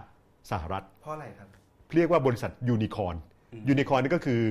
ผมก็ไม่รู้ทำไมเรียกยูนิคอร์นครับเป็นม้าเขาเดียวครับใช่ไหมครับม้ามีเขาแต่มีเขาเดียว บริษัทในอินโดกับกับมาเล จะมีบริษัทที่มีมูลค่าสูงขนาดนั้น แต่ในประเทศไทยไม่มีบริษัทยูนิคอร์นอยู่เลย แล้วยูนิคอร์นของเขาทำอะไรครับบริษัทยูนิคอร์นของเออถ้าดูของอินโดนีเซีย มีบริษัทหนึ่งก็คือบริษัทชื่อ Gojek นะครับ Gojek เป็นคำที่มาจากคำภาษาเอ่ออินโด คือ Bahasa อินโดนะครับที่เอ่อแปลว่ารถมอเตอร์ไซค์รับจ้าง โอเจ็กนี่คือมอเตอร์ไซค์รับจ้างโกเจ็กก็คือการใช้แอปมาเรียกมอเตอร์ไซค์รับจ้าง เขามีบริษัทตัวนี้อยู่ แล้วเขาทำได้ เพราะว่ามันเป็นบริษัทที่อยู่ในประเทศที่มีขนาดใหญ่ จาการ์ตานั้นรถติดมโหฬารเลย เพราะฉะนั้นเราจะเห็นคนใส่เสื้อสีเขียวนะครับของโกเจ็กเนี่ยครับเต็มไปหมดเลยในจาการ์ตา นี่คือวิธีที่เขาทำมาหากินครับหรือ Grab Grab Taxi Grab นั่นเป็นบริษัทมาเล แต่ว่าไปจดทะเบียนในตลาดหลักทรัพย์สิงคโปร์ครับเอ่อไม่ทราบจดทะเบียนหรือเปล่า โทษที ไปจดทะเบียนบริษัทในสิงคโปร์แต่ยังไม่ได้เข้าตลาดหลักทรัพย์ครับแล้วก็ทำธุรกิจหวังจะทำทั่วอาเซียน โกเจ็กเองก็จะขยายไปในประเทศต่างๆ ในประเทศไทยแน่นอนครับ ความคิดที่ว่าเราอยากจะทำใช้แอปมาเรียกมอเตอร์ไซค์รับจ้างเรียกแท็กซี่มีเหมือนกัน แต่คนไทยส่วนใหญ่มองเฉพาะตลาดในประเทศไทย ซึ่งมันเล็กเกินไปครับการที่มันจะได้มูลค่าบริษัทเป็น 1,000 ล้านดอลลาร์นะมันต้องมีขนาดตลาดที่ใหญ่ครับนี่คือสิ่งที่รู้สึกว่าไทยจะอ่าสูญเสียความสามารถในการแข่งขันเมื่อเทียบกับมาเลกับอินโด แล้วกรณีอินโดนั้นน่าสนใจมาก ตอนที่บริการ Gojek เริ่มเปิดออกมานะครับก็จะถูกแท็กซี่ประท้วง เหมือนที่ Uber ถูกแท็กซี่ไทยเล่นงานเลยครับนะครับแต่นั้นเป็นกรณีมอเตอร์ไซค์รับจ้างถูกแท็กซี่ประท้วงครับถูกมอเตอร์ไซค์อื่นประท้วง แต่นายกเอ่อประธานาธิบดีโจโควี สั่งให้เดินหน้า เพราะคิดว่าอนาคตมันหนีไม่ได้หรอกมันต้องเดินทางนี้แหละนะครับซึ่งอันนี้ต่างจากประเทศไทย พูดง่ายก็คือปัจจัยด้านนโยบายนั้นสำคัญเหมือนกันครับที่จะทำให้เกิดบริการใหม่ ๆ เกิดขึ้นได้หรือเปนล่าอกจากนอกจากตัวอย่างอย่างบริการมอเตอร์ไซค์รับจ้างเนี่ยอาจารย์ดูเอ่อเคสที่น่าสนใจในอินโดในมาเลเซีย มันขยับออกมาเป็นธุรกิจอื่น ๆ อะไรอีกบ้างครับ ที่เป็นตัวอย่างที่เออน่าสนใจแล้วตอนอาจารย์ไปเห็นแล้วโอ้โหคิดกันอย่างนี้ด้วยเหรอทำกันอย่างนี้ด้วยเหรอ ยังยังยอมรับเหมือนกันนะครับว่าในอาเซียนโดยทั่วไปยังมีไม่มาก ครับแต่สิงคโปร์นั้นมีมาก ครับมีทำอีคอมเมิร์ซทำอะไรกันใหม่ ๆทำทดลองเรื่องการเงินนะครับทำกันเยอะครับ นะครับ ครับ ก็ถ้าถ้าดูในอาเซียนแล้วไทยอยู่กลางๆ แต่ว่าน่าเสียดายที่ว่าแม้ปะแม้ประเทศที่ขนาดเศรษฐกิจเล็กกว่าไทย คือมาเลนะครับ ก็กลับมีบริการด้านนี้เปลี่ยนไปสู่ดิจิทัลเร็วกว่าไทย หรือกรณีอินโด ซึ่งรายได้ต่อหัวต่ำกว่าไทย ครับ ก็สามารถมีบริษัทยักษ์ใหญ่ ที่จะเติบโตได้อามีจารอย์นาตีคตโจทได้ย์ตรงนี้ยังไง มันเป็นเพราะอันนี้ไม่ได้แข่งกันเรื่องราคาแล้วใช่ไหมครับเป็นเป็นเพราะว่าเราเก่งน้อยกว่าเขาเหรอระบบการเมืองเราไม่เปิดเท่าเขาเหรอหรือโจทย์มันอยู่ตรงไหนครับ ที่ทำให้เราทะลุกลางปล้องออกไปไม่ได้สองสามอย่างเลยนะครับอ่าอย่างแรกเลยถ้าถ้ามองในมุมผู้ประกอบการ ผู้ประกอบการไทย อันนี้เป็นคำที่คนที่ทำธุรกิจที่เรียกว่า venture capital นะครับก็คือนักลงทุนที่จะมาลงทุนในบริษัทไฮเทคเนี่ยครับเขาเล่าให้ผมฟังเองบอกว่าในเมืองไทยส่วนใหญ่ จะมองตลาดภายในนะครับประเทศไทยเท่านั้น ซึ่งมันเล็กเกินไป วิธีคิดเนี่ยคนไทยคิดไม่ค่อยอินเตอร์เท่าไหร่ คิดแล้วอยู่ในประเทศไทย เพราะฉะนั้นตลาดมันก็จะแคบ มันก็จึงมีปัญหาในเรื่องนี้นะครับซึ่งมันเกี่ยวข้องกับเรื่องภาษาส่วนหนึ่งอีกเรื่องหนึ่งก็คือการที่คนไทย อันนี้ซึ่งผมไปเดินทางอาเซียนเยอะๆก็จะเกิดความรู้สึกอย่างหนึ่งว่า เมืองไทยนี่มันสวรรค์จริง ๆ เลยนะครับ เราไปอินโดเราก็จะรู้สึกว่า โอ้โห มันรถติด แล้วผมเจอคนไม่สบาย ผมเองก็เป็นคนท่าทรหดคนหนึ่งพอสมควรนะครับ ไปป่วยเล็ก ๆ ที่อินโดมาครับอย่างนี้เป็นต้นเพราะอากาศมันไม่มันไม่ดีนะครับ มันจะรู้สึกไม่ค่อยสบายอ่ามันจะเป็นอย่างนั้นอย่างนี้ง่าย ๆ ไปฟิลิปปินส์ก็เจอปัญหารถติดเจอปัญหาอาชญากรรม เจอโน่นเจอนี่ต่างๆ สารพัดอาหารการกินที่ไหนไม่มีที่ไหนดีเท่าประเทศไทยครับเพราะฉะนั้นอันนี้มันเป็นทั้ง มันเป็นทั้งพรและเป็นทั้งคำสาปในเวลาเดียวกัน ครับมันสาบเรายังไงครับ เป็นพรก็คือสบายไปเราอยู่สบาย พอเราอยู่สบายเราไม่อยากออกไปไหน ครับ คนไทยจึงรู้จักตลาดในอาเซียนน้อยกว่าที่เราควรจะเป็น ครับ แม้กระทั่งประเทศที่เป็นเพื่อนบ้านติดกับเรา เรายังรู้จักน้อย เราจนถูกเอ่อสิงคโปร์ถูกอินโด ถูกเวียดนามมาแซงเช่น การลงทุนในเมียนมาซึ่งอยู่ติดกับไทย ถูกเวียดนามข้ามฟากมาลงทุนแล้วมูลค่าการลงทุนใหญ่กว่าไทยอย่างนี้เป็นต้น ครับ ประเทศที่เขาออกมาส่วนใหญ่เป็นประเทศที่ จะว่าไปแล้วเขาก็มีทั้งพรและคำสาปครับคำสาปเขาก็คือประเทศเขาอยู่ไม่สบายครับเขาจึงต้องออกไปอืม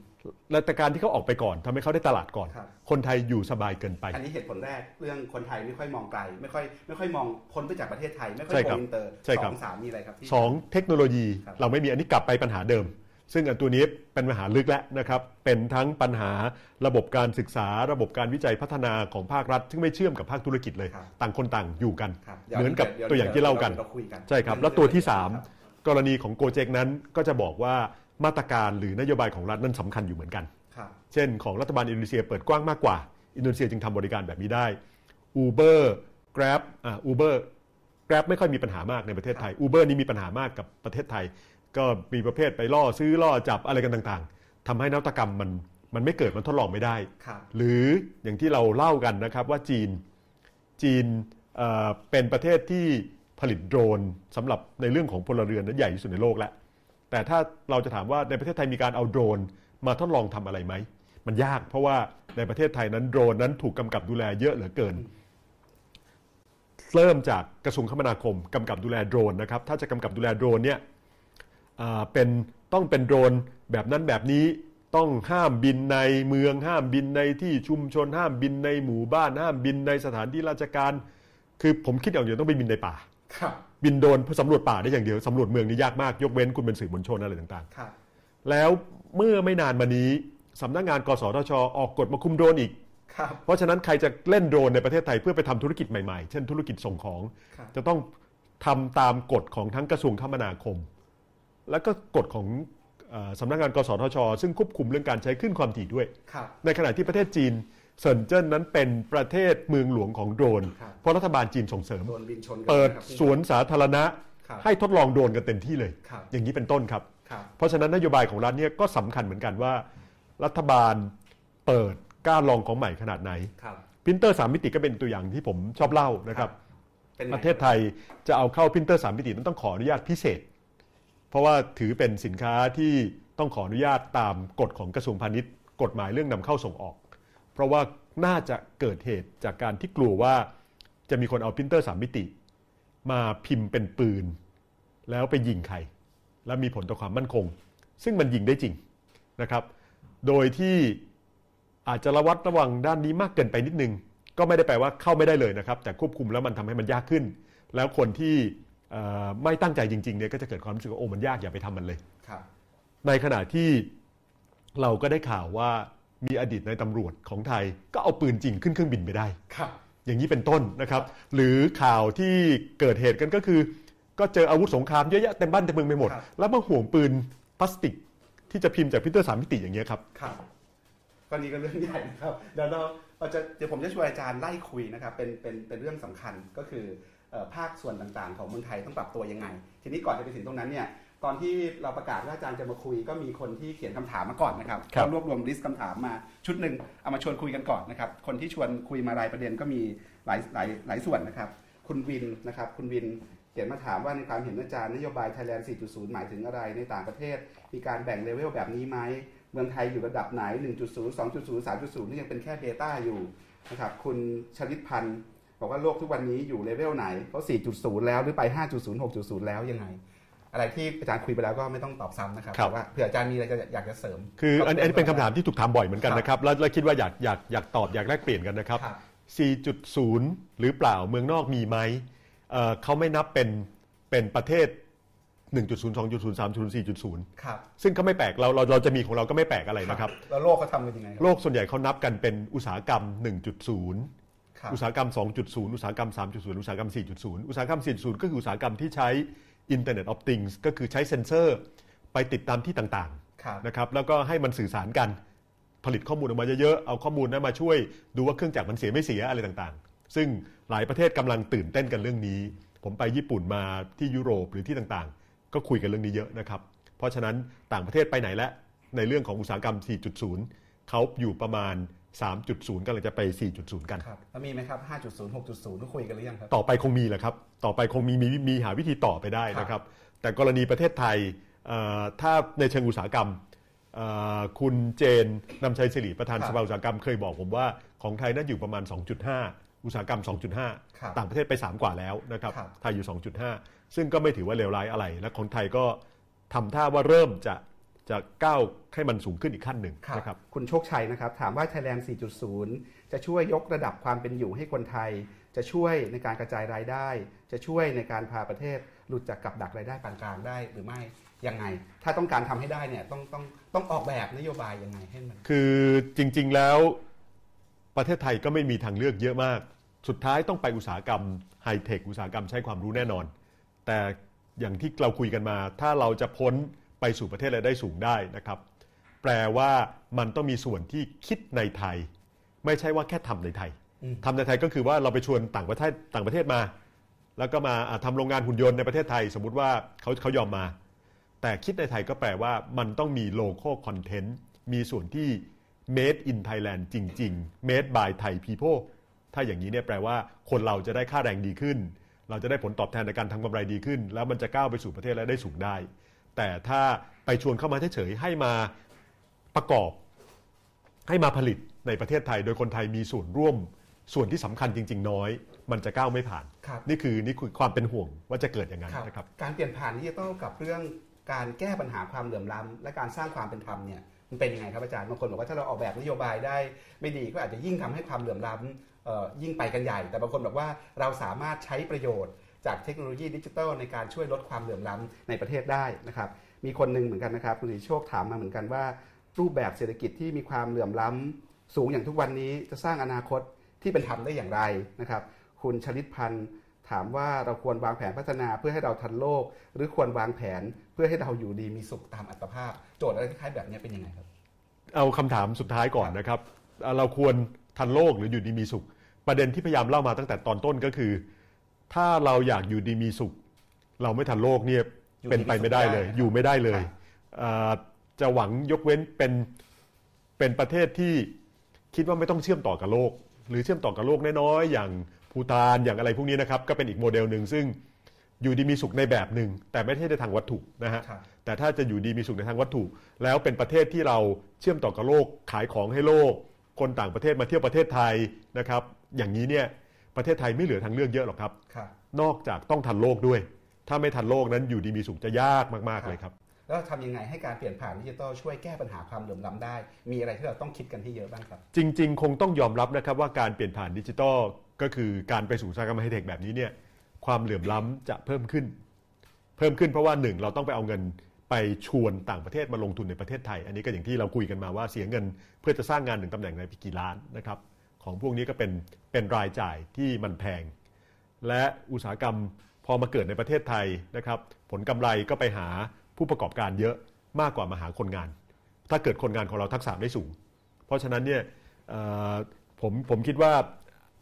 ใครเป็นรัฐบาลก็ตาม ถ้าเจอโจทย์แบบนี้เนี่ยมันตอบว่าจะเอาทั้งเติบโต จะเอาทั้งกระจายรายได้นี่มันจะยากในเวลาเดียวกัน รัฐบาลปัจจุบันนะครับจึงใช้วิธีอย่างนี้ อยากจะเติบโตไปสร้าง EEC ทำให้เกิดอุตสาหกรรมทำให้เกิดการขยายตัวเศรษฐกิจ อยากจะกระจายรายได้ ก็ใช้สวัสดิการ ภาครัฐ เช่น จดทะเบียนคนจน แล้วก็มีการให้ใช้นั่งรถเมล์ฟรีให้สวัสดิการซื้อสินค้าธงฟ้าอะไรต่างๆ ที่มีการจดทะเบียนได้ 10 กว่าล้านคนนะครับ มันจะกลายเป็น 2ส่วนไม่ได้มารวมกัน ถ้าจะทำให้เติบโตด้วยกระจายรายได้ด้วย มันมีวิธีเดียว ต้องแปลว่า สร้างงานที่รายได้ดี ให้กับคนจำนวนเยอะๆครับ ซึ่งงานอุตสาหกรรมจะไม่ใช่แบบนั้นโดยธรรมชาติต้องเป็นและงานจะยิ่งไม่ใช่แบบนั้นมากขึ้นมากขึ้นในอนาคต เพราะว่าอุตสาหกรรมจะถูกทดแทนด้วยหุ่นยนต์มากขึ้นมากขึ้นครับเพราะฉะนั้นการไปทางนั้นประเทศไทยช้าไปพอสมควรครับนะครับ จะยากงานที่จะสร้างรายได้ดี ๆ กับคนจำนวนมากๆเนี่ยต้องเป็นเอ่ออุตสาหกรรมก็คงต้องมีส่วนหนึ่ง มีเกษตรส่วนหนึ่งนะครับเป็นเกษตรทันสมัยใช้แรงงานน้อยหน่อย แต่มีผลิตภาพดีๆนะครับหรือเป็นเกษตรแบบเอ่อเกษตรแบบอินทรีย์ ใช้แรงงานเยอะก็ได้ แต่ต้องขายของเกรดพรีเมียมนะครับทุเรียนก็ต้องทุเรียนออร์แกนิก แบบหนึ่งซึ่งไม่ใช่ขายราคาธรรมดาครับอย่างนี้เป็นต้น แต่สองภาคนี้ก็คือภาคเกษตรกับภาค อุตสาหกรรมการผลิตจะจ้างงานได้ไม่เยอะสักเท่าไหร่หรอกครับ สุดท้ายถ้าจะให้เติบโตกันได้ดีทั้งหมดเนี่ยภาคบริการจะต้องเป็นตัวนำและต้องเป็นบริการสมัยใหม่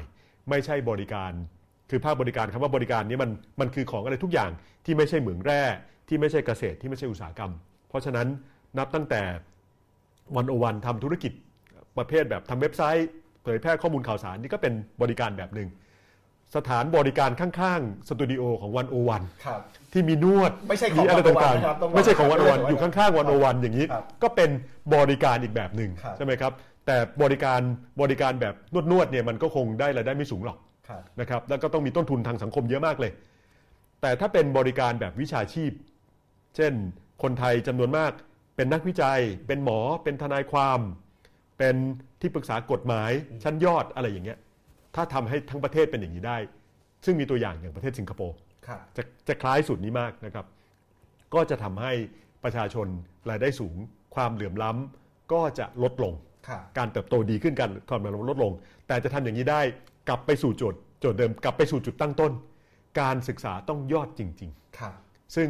ประเทศไทยนั้นคิดเรื่องนี้มันก็ละเหี่ยใจทุกทีคครัรับบเรื่องการศึกษาเดี๋ยวเดี๋ยวจะคุยกันต่อไปนะครับ เดี๋ยวอีกสองสามคำถาม รอบนี้ก่อนจะไปคุยว่าคนไทยต้องเปลี่ยนยังไงนะครับเอ่อคุณคุณไดแอนนะครับถามว่า Thailand 4.0 จะช่วยแก้ปัญหาคอร์รัปชันได้อย่างไร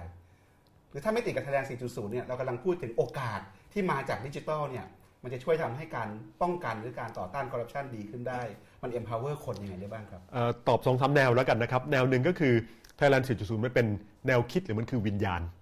มันวิญญาณก็คือมันเป็นของนามธรรมมันจับต้องไม่ได้ ประเทศไทยรัฐบาลไทยพยายามทำให้แนวคิดนี้เป็นรูปธรรมมีร่างกาย ไม่ใช่แค่วิญญาณ โดยไปเสกให้เกิดที่ EEC ระเบียงเศรษฐกิจตะวันออก แล้วในระเบียงเศรษฐกิจตะวันออกนั้นรัฐบาลก็ใช้วิธีที่ว่าทำยังไงให้กฎระเบียบมันง่าย ถ้ากฎระเบียบมันง่ายจริง คอร์รัปชันมันจะน้อยลง เพราะว่าคอร์รัปชันส่วนหนึ่งมันเกิดขึ้นจากการที่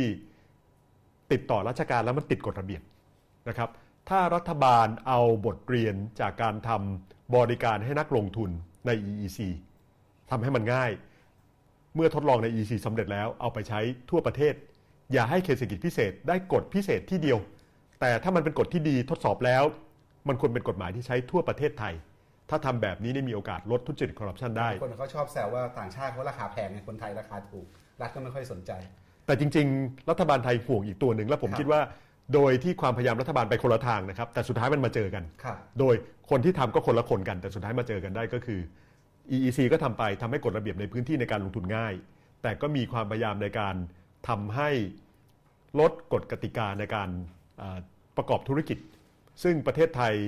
ปีนี้นะครับมีข่าวดีก็คืออันดับในการทำธุรกิจที่ง่าย มันกระโดดขึ้นจากอันดับ 40 กว่า กระโดดมาเป็นอันดับ 20 กว่าครับกระโดดขึ้น 20 กว่าอันดับในปีเดียว เพราะว่ามีการแก้ไขกฎระเบียบครั้งใหญ่ในประเทศไทย แต่ว่ายังยังทำได้ไม่ได้เยอะเท่าไหร่ยังกระโดด 20 อันดับ ถ้าทำตรงนี้ได้ดีจริง ๆ คอร์รัปชันก็จะลดลงด้วยแล้วถ้าเกิดเราครัมบองในแง่ประชาชนเป็นตัวตั้งบ้างนะครับอ้ ไม่ใช่ไม่ใช่เฉพาะทคโนโลยีไม่ใช่เฉพาะเอาเอาเรื่อง มันช่วยเพิ่มพลังให้กับภาคประชาชนในการเข้าไปกำกับตรวจสอบเรื่องการคอร์รัปชันยังไงได้บ้าง มันก็ช่วยในระดับหนึ่งนะครับ มันก็มีตัวอย่างอย่างเช่นเอ่อประเภททุกคนมีโทรศัพท์มือถือกันหมด แล้วโทรศัพท์มือถือมันให้เกิดความโปร่งใสในมุมหนึ่ง เช่น เดี๋ยวนี้เจ้าหน้าที่ที่ชอบรีดไถคนนะครับ ถ้าเกิดเจอถูกกล้องมือถือถ่ายเนี่ยก็คงจะทำให้ทำได้ยากขึ้นใช่ไหมครับ วิธีแบบนี้ก็คงเป็นแบบหนึ่ง แต่ว่าการทำให้เกิดการปฏิวัติดิจิทัลไปช่วยลดคอร์รัปชันได้นั้น มันจะทำได้ผลจริง ๆ ถ้าภาครัฐมีนโยบายเรื่องข้อมูลแบบเปิดออกออกขึ้นมานะครับ เช่น ในสหรัฐอเมริกา ประธานาธิบดีโอบามาประกาศเลย ว่าอยากจะเอาข้อมูลต่างๆ ที่ภาครัฐเป็นเจ้าของอยู่เปิดให้ประชาชนให้มากที่สุดเลย ซึ่งตรงนี้เนี่ยเป็นนโยบายที่ผมคิดว่าต้องเรียนตรงๆว่ารัฐบาลไทยยังไม่ค่อยเก็ตสักเท่าไหร่ รัฐบาลยังไม่คิดว่าข้อมูลของรัฐนั้นเป็นข้อมูลของประชาชน ถ้าเปิดแล้วประชาชนนอกจากเอาไปทำมาหากินได้เยอะแยะนะครับ เช่นเอาไปออย่างเช่นข้อมูลต่างๆเนี่ยเรื่องเขามาทำอุตสาหกรรมกันนะครับ เอามาทำแผนที่เอามาทำบริการdating service กันอะไรต่างๆเนี่ยมันเกิดจากข้อมูลของรัฐที่เปิดออกมาทั้งสิ้นนะครับเอาไปทำธุรกิจอสังหาริมทรัพย์อะไรต่างๆ ก็เกิดเนื่องจากพวกนี้ นอกจากไปทำมาหากินง่ายแล้ว ถ้าเกิดเปิดข้อมูลของรัฐข้อมูลจัดซื้อจัดจ้าง ซึ่งอันนี้ก็มีมีส่วนดีที่ต้องชมรัฐบาลไทยเหมือนกัน เริ่มเปิดมากขึ้นนะครับ ตรงนี้ก็จะทำให้ประชาชนไปตรวจสอบการใช้เงินใช้ทองของรัฐบาลได้ง่ายขึ้น และจริง ๆ มันมีตัวอย่างนะครับในบางประเทศนะครับที่สามารถใช้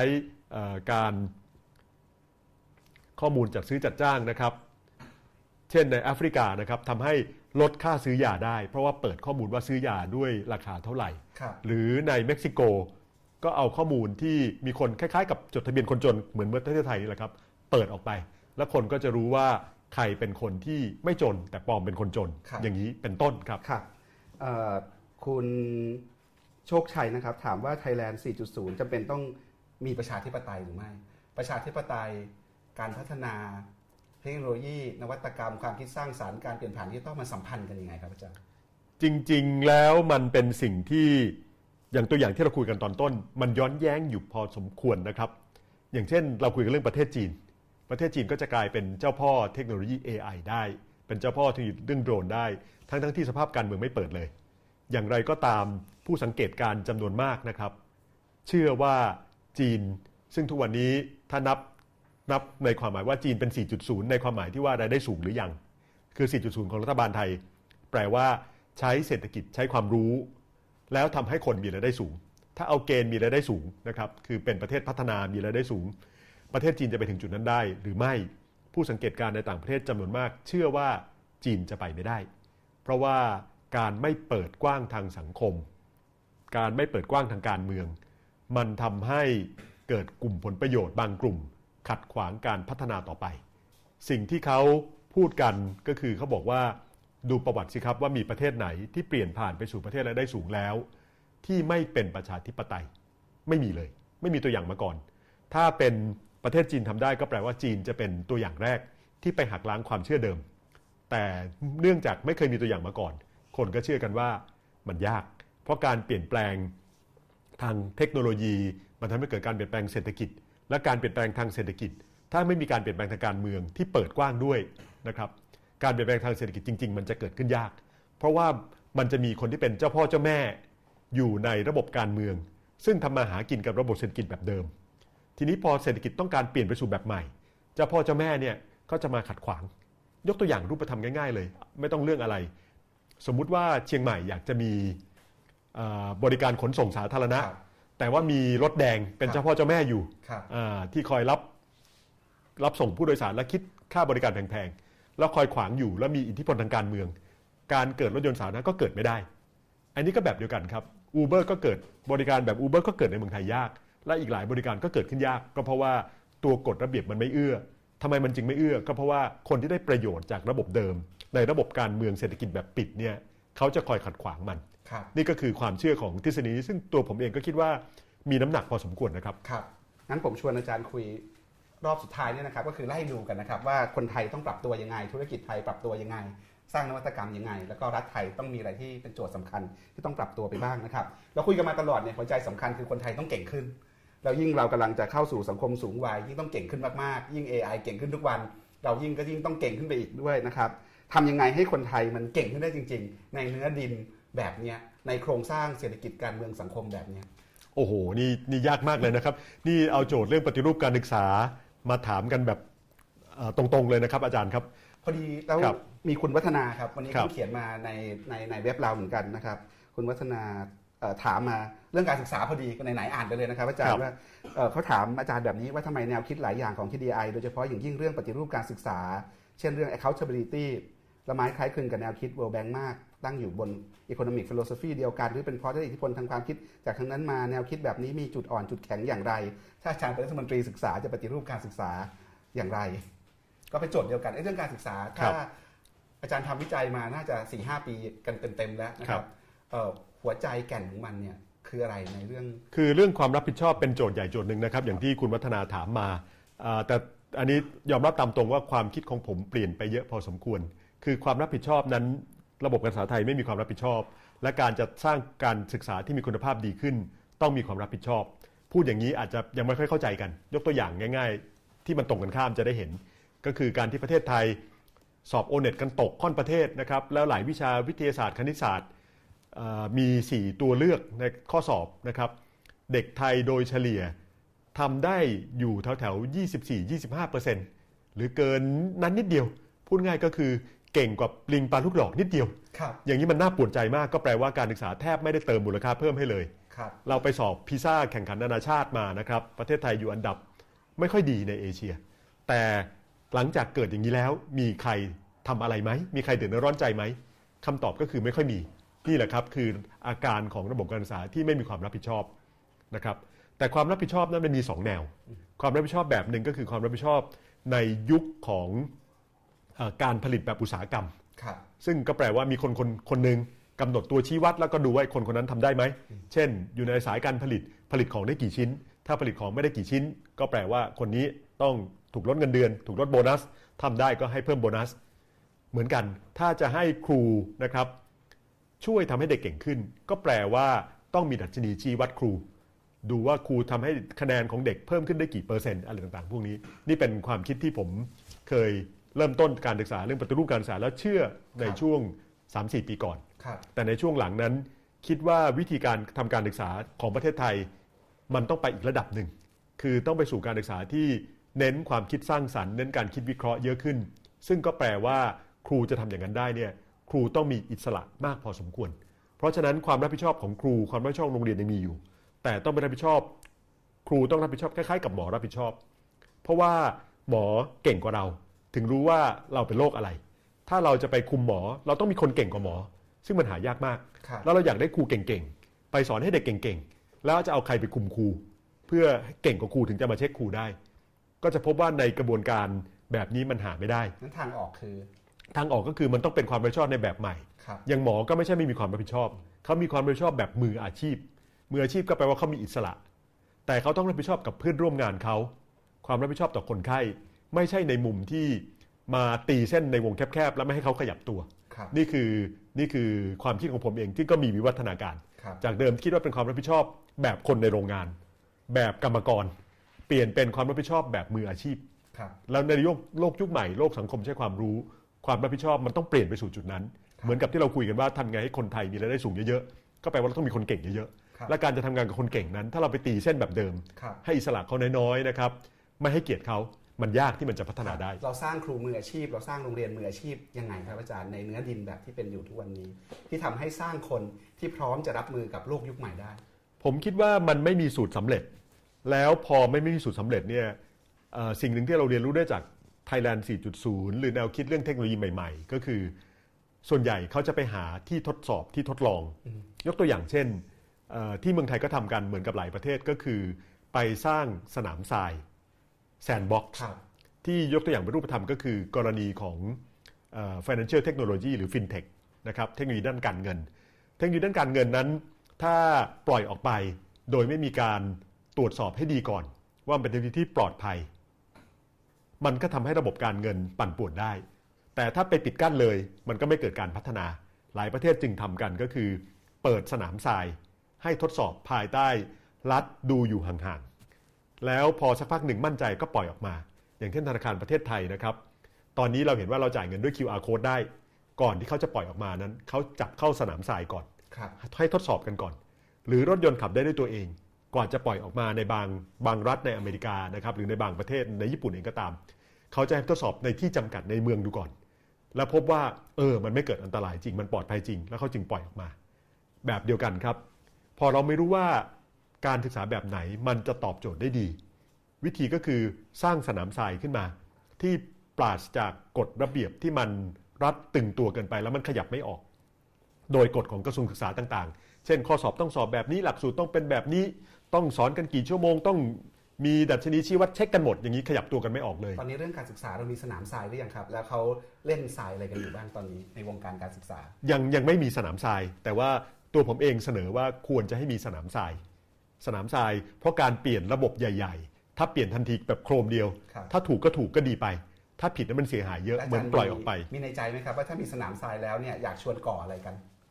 จริง ๆ แล้วถ้ามีมี เรื่องอะไรที่น่าก่อกันถ้ามีสนามทรายนะครับในเรื่องการศึกษา education sandbox นะครับเราอาจจะเรียกว่าเป็นเขตพื้นที่การศึกษาพิเศษขึ้นมาสักที่หนึ่ง และพื้นที่นี้มีกฎกติกาในการศึกษาแบบใหม่ เช่นหลักสูตรมีความยืดหยุ่นมากขึ้นนะครับ เรื่องของวิธีการเรียนการสอนนะครับแบบใหม่ เรื่องของวิธีการประเมินการทดสอบแบบใหม่ ที่ไม่ต้องไปยึดของกระทรวงศึกษาธิการ การบริหารการเงินของโรงเรียนมีอิสระมากขึ้น การที่เปิดให้ผู้ปกครองมีส่วนร่วมได้มากขึ้น เพราะฉะนั้นเราจะเห็นนวัตกรรมเกิดขึ้น แนวความคิดของการที่ทำให้เทคโนโลยีพัฒนาไปของซิลิคอนวัลเลย์หรือของที่ไหนต่อที่ไหนก็คือ ต้องให้ดอกไม้ร้อยดอกพันดอกบานออกมา แล้วก็จะพบว่ามีดอกนี้สุดท้ายมันไปไม่ได้เอง มันก็ตายไป แต่ดอกที่เติบโตนะครับเบ่งบานออกมา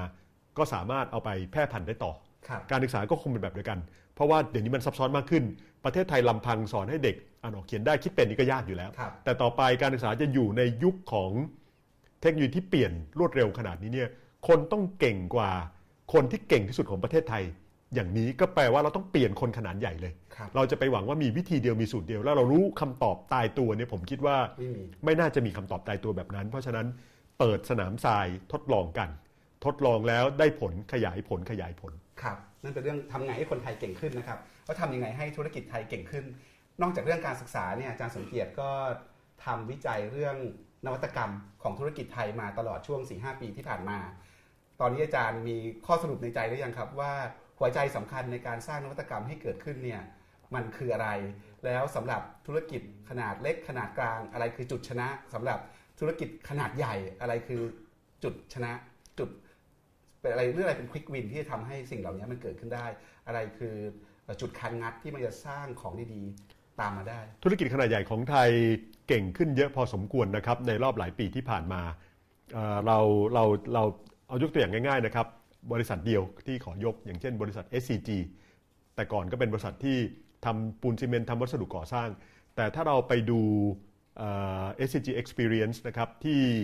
ศูนย์การค้า CDC ครับเขาจะมีโชว์รูมอยู่ครับแล้วก็จะมีตัวโชว์เทคโนโลยีอยู่ ไปดูอยู่ที่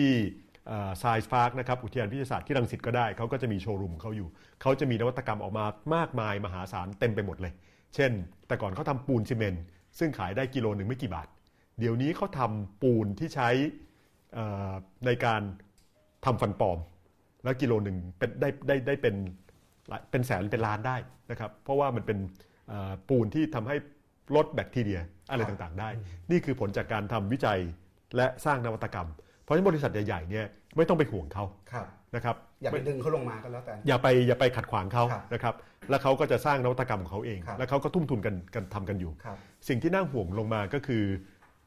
บริษัทขนาดกลางขนาดย่อมลงมา แต่จริง ๆ แล้วทั้งทั้งกระบินะครับ ถ้าบริษัททำงานกันเป็น supply chain ต่อกัน เช่นบริษัทเลี้ยงไก่ก็จะมี supply chain เต็มไปหมดเลย ที่เรียกว่าเป็น contract farming เป็นอะไรต่างๆ ถ้าจับมาทำด้วยกัน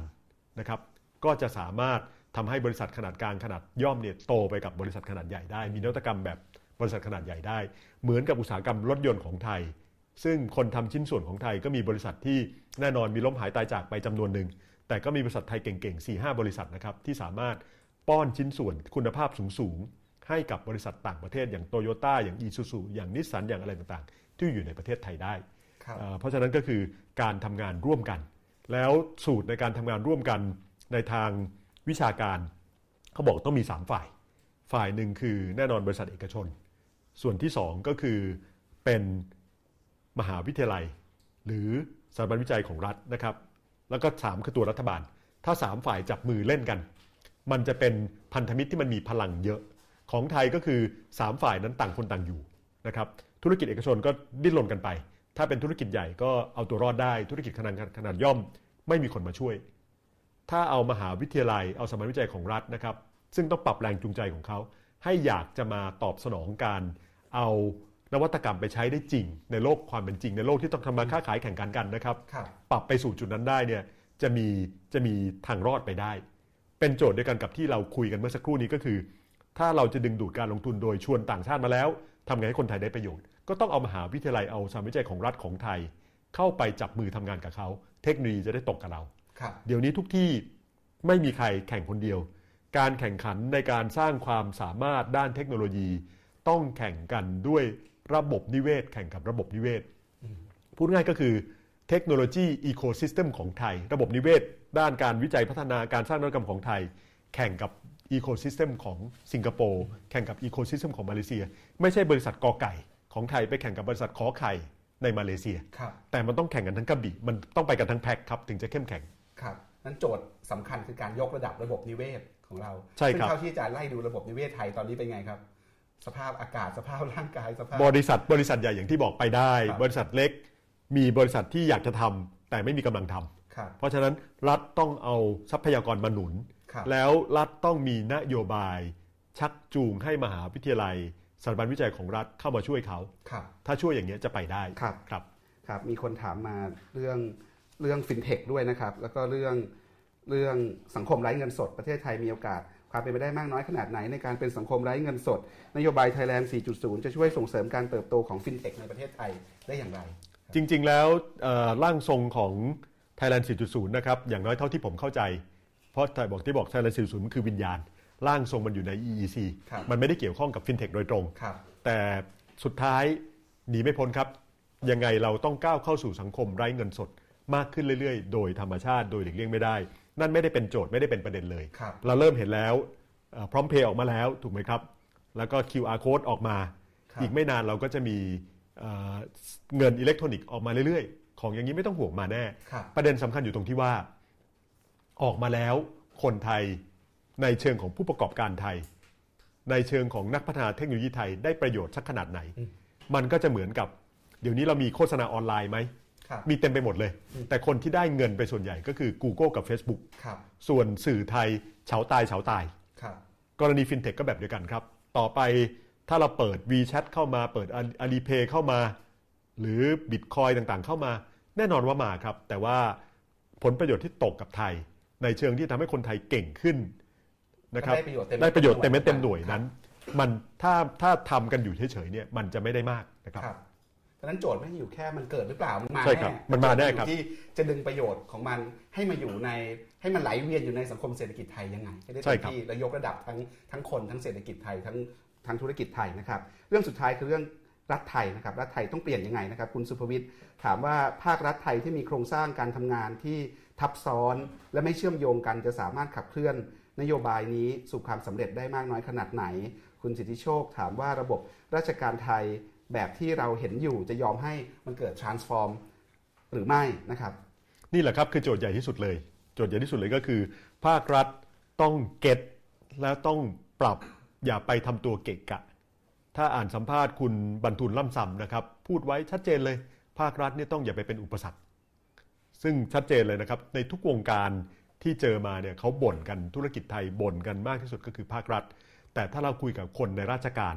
ซึ่งก็มีคนเก็ตนะครับ แต่ก็มีคนจำนวนหนึ่งไม่เก็ตและบางทีอยู่ในตำแหน่งสำคัญสำคัญด้วย คนไม่เก็ตเหล่านี้เขาอยู่แต่พักพวกของเขาเอง เขามองรัฐมนตรี เขามองปลัดกระทรวง เขามองอธิบดี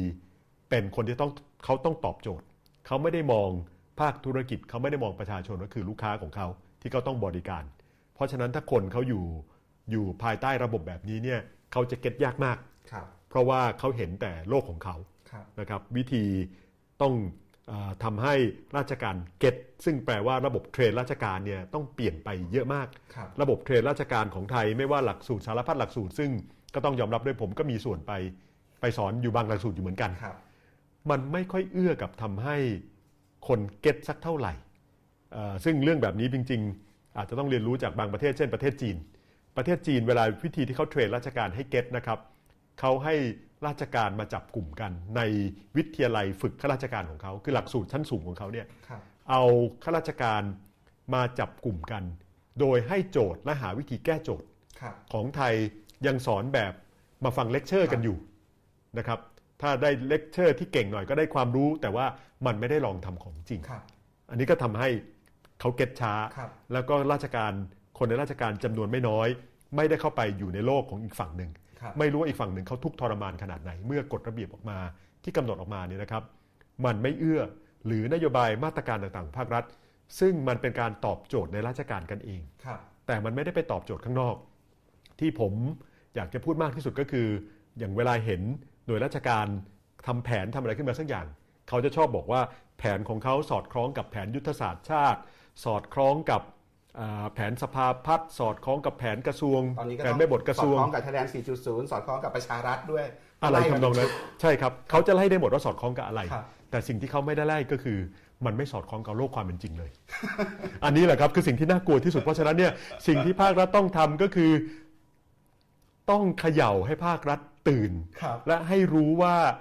หลายเรื่องคุณอย่าไปเกะกะเขาครับอย่างไรก็ตามพูดถึงจุดนี้ก็ก็มีจุดหนึ่งซึ่งคุยกันต่อเนื่องจาก ที่เราคุยกันมาเมื่อสักครู่ มีความพยายามที่จะแก้กฎระเบียบภาครัฐขนาดใหญ่ ซึ่งผมคิดว่าเป็นความพยายามที่ดี ได้ทำเฟสหนึ่งไปแล้วนะครับเฟสหนึ่งนั้นแค่ทำบอกๆอันดับความง่ายในการทำธุรกิจของไทยก็กระโดดขึ้นมาได้พอสมควร อยากให้ทำต่อทำให้เยอะแล้วทำให้ขยายไปไม่เฉพาะทำให้กับธุรกิจทำธุรกิจก่อนก็ได้นะครับไม่เป็นไร แต่ถึงจุดหนึ่งต้องรีบมาทำให้ประชาชนด้วยครับนะครับตอนต้นเราคุยกันถึงเรื่องบทบาทภาครัฐเนี่ยมันก็มี 2 เรื่องสำคัญก็คือ เราจะเปลี่ยนผ่านดิจิทัลได้ก็ต้องคำนึงถึงเรื่องโครงสร้างพื้นฐาน อาจจะต้องคำนึงเรื่องความทั่วถึง อาจจะต้องสร้างโครงสร้างพื้นฐานที่มันทันกับการเปลี่ยนแปลงใช่ไหมครับแต่อีกอันหนึงคือเรื่องกำกับดูแลใช่ไหมครับอาจารย์ทำเรื่องโทรคมอยู่เนี่ยก็ก็เห็นชัดเจนว่ามันมีปัญหาอยู่ทั้งในเรื่องโครงสร้างพื้นฐาน ทั้งในเรื่องการกำกับดูแลใช่ไหมครับไอ้โจทย์แบบนี้มันมีเรื่องอะไรที่เราต้องต้องคำนึงถึงไปข้างหน้า มีคนที่ที่ชมอยู่นะครับคุณอนุมาฝากถามมานะครับ บอกว่าอยากให้อาจารย์เอ่อวิเคราะห์โครงสร้างอำนาจความรับผิดชอบผลงานของกสทช ภายใต้การกำกับดูแลของ Digital Thailand Board นะครับเอ่อสิ่งที่ควรปรับปรุงในอนาคต ให้กสทช สามารถเป็น enable en- enabling agency ที่มีประสิทธิภาพ แล้วสร้าง Digital Thailand ได้เนี่ยกสทชต้องปรับยังไง เพราะว่าเรากำลังจะมีการเลือกกสทชุดชใหม่ใหม่อยู่ด้วยนะครับ และจริงๆวันวันก็เพิ่งไปสัมภาษณ์คุณหมอประวิตร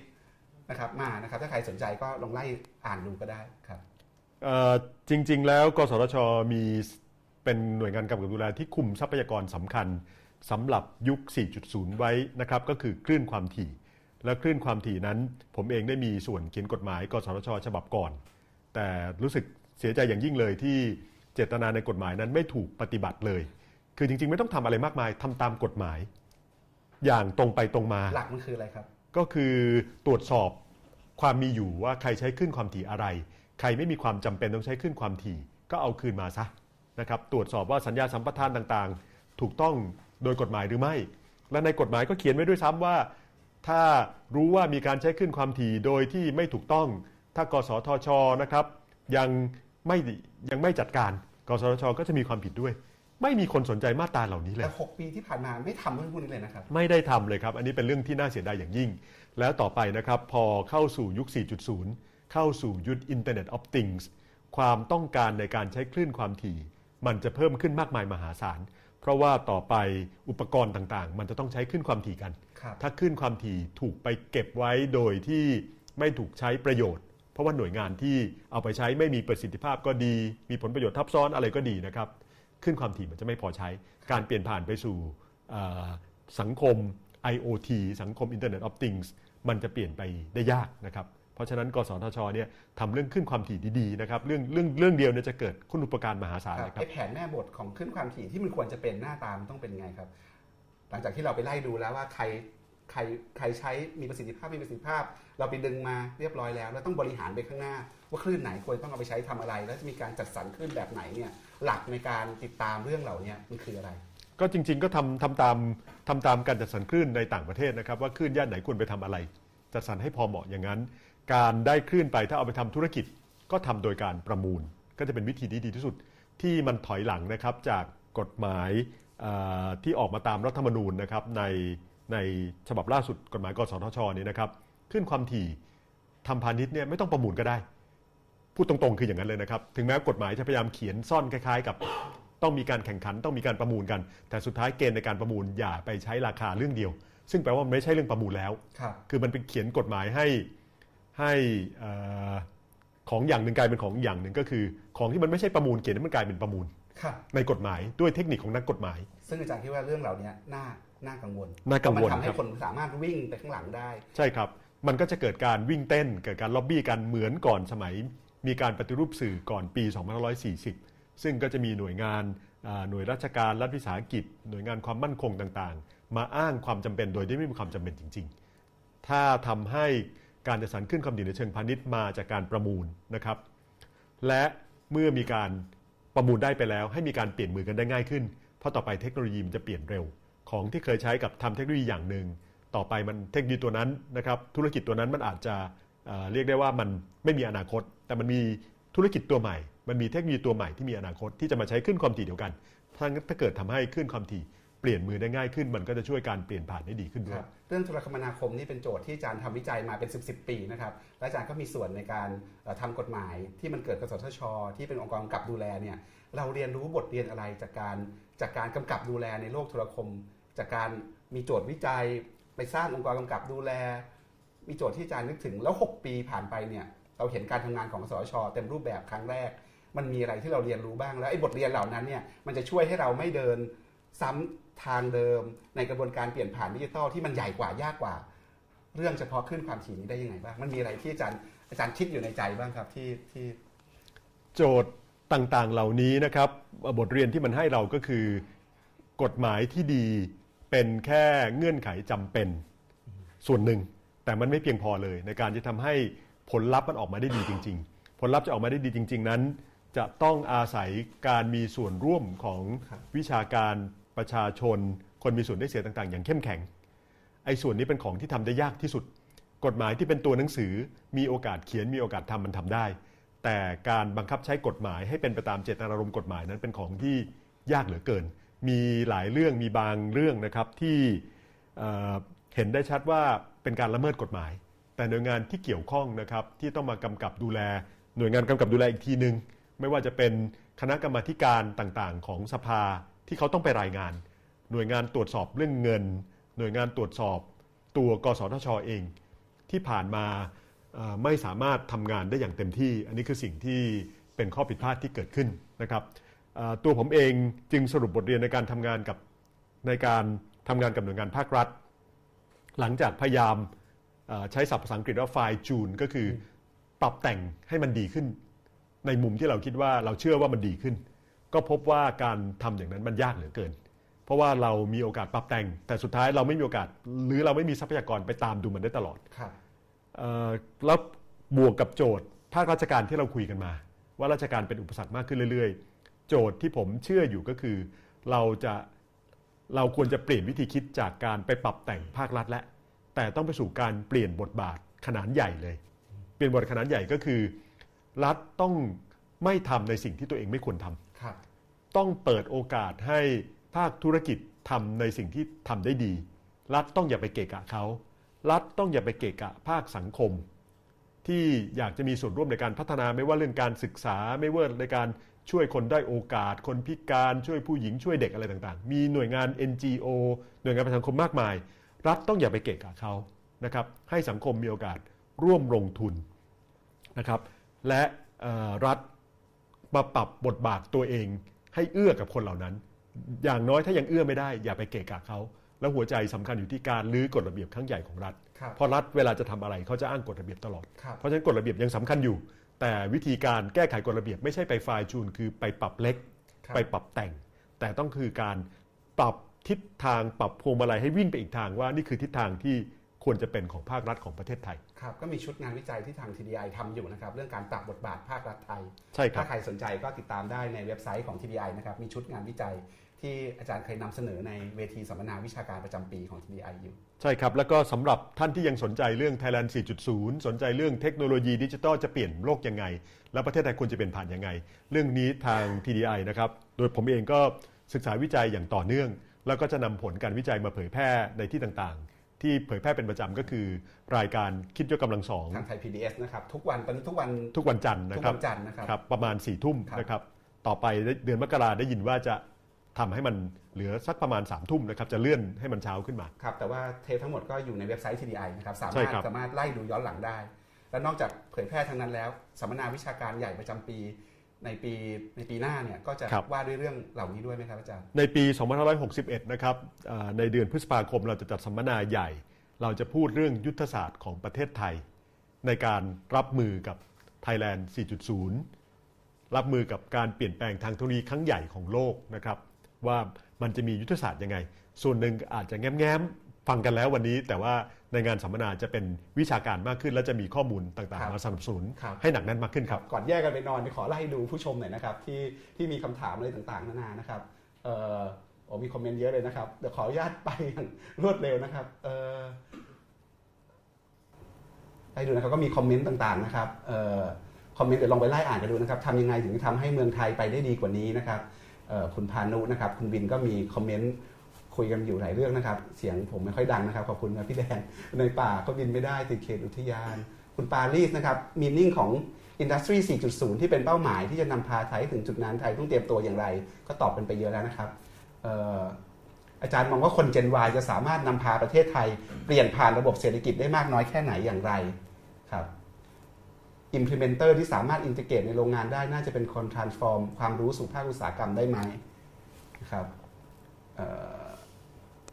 รัฐบาลน่าจะส่งเสริมการใช้โดรนในภาคเกษตรสมัยใหม่นะครับ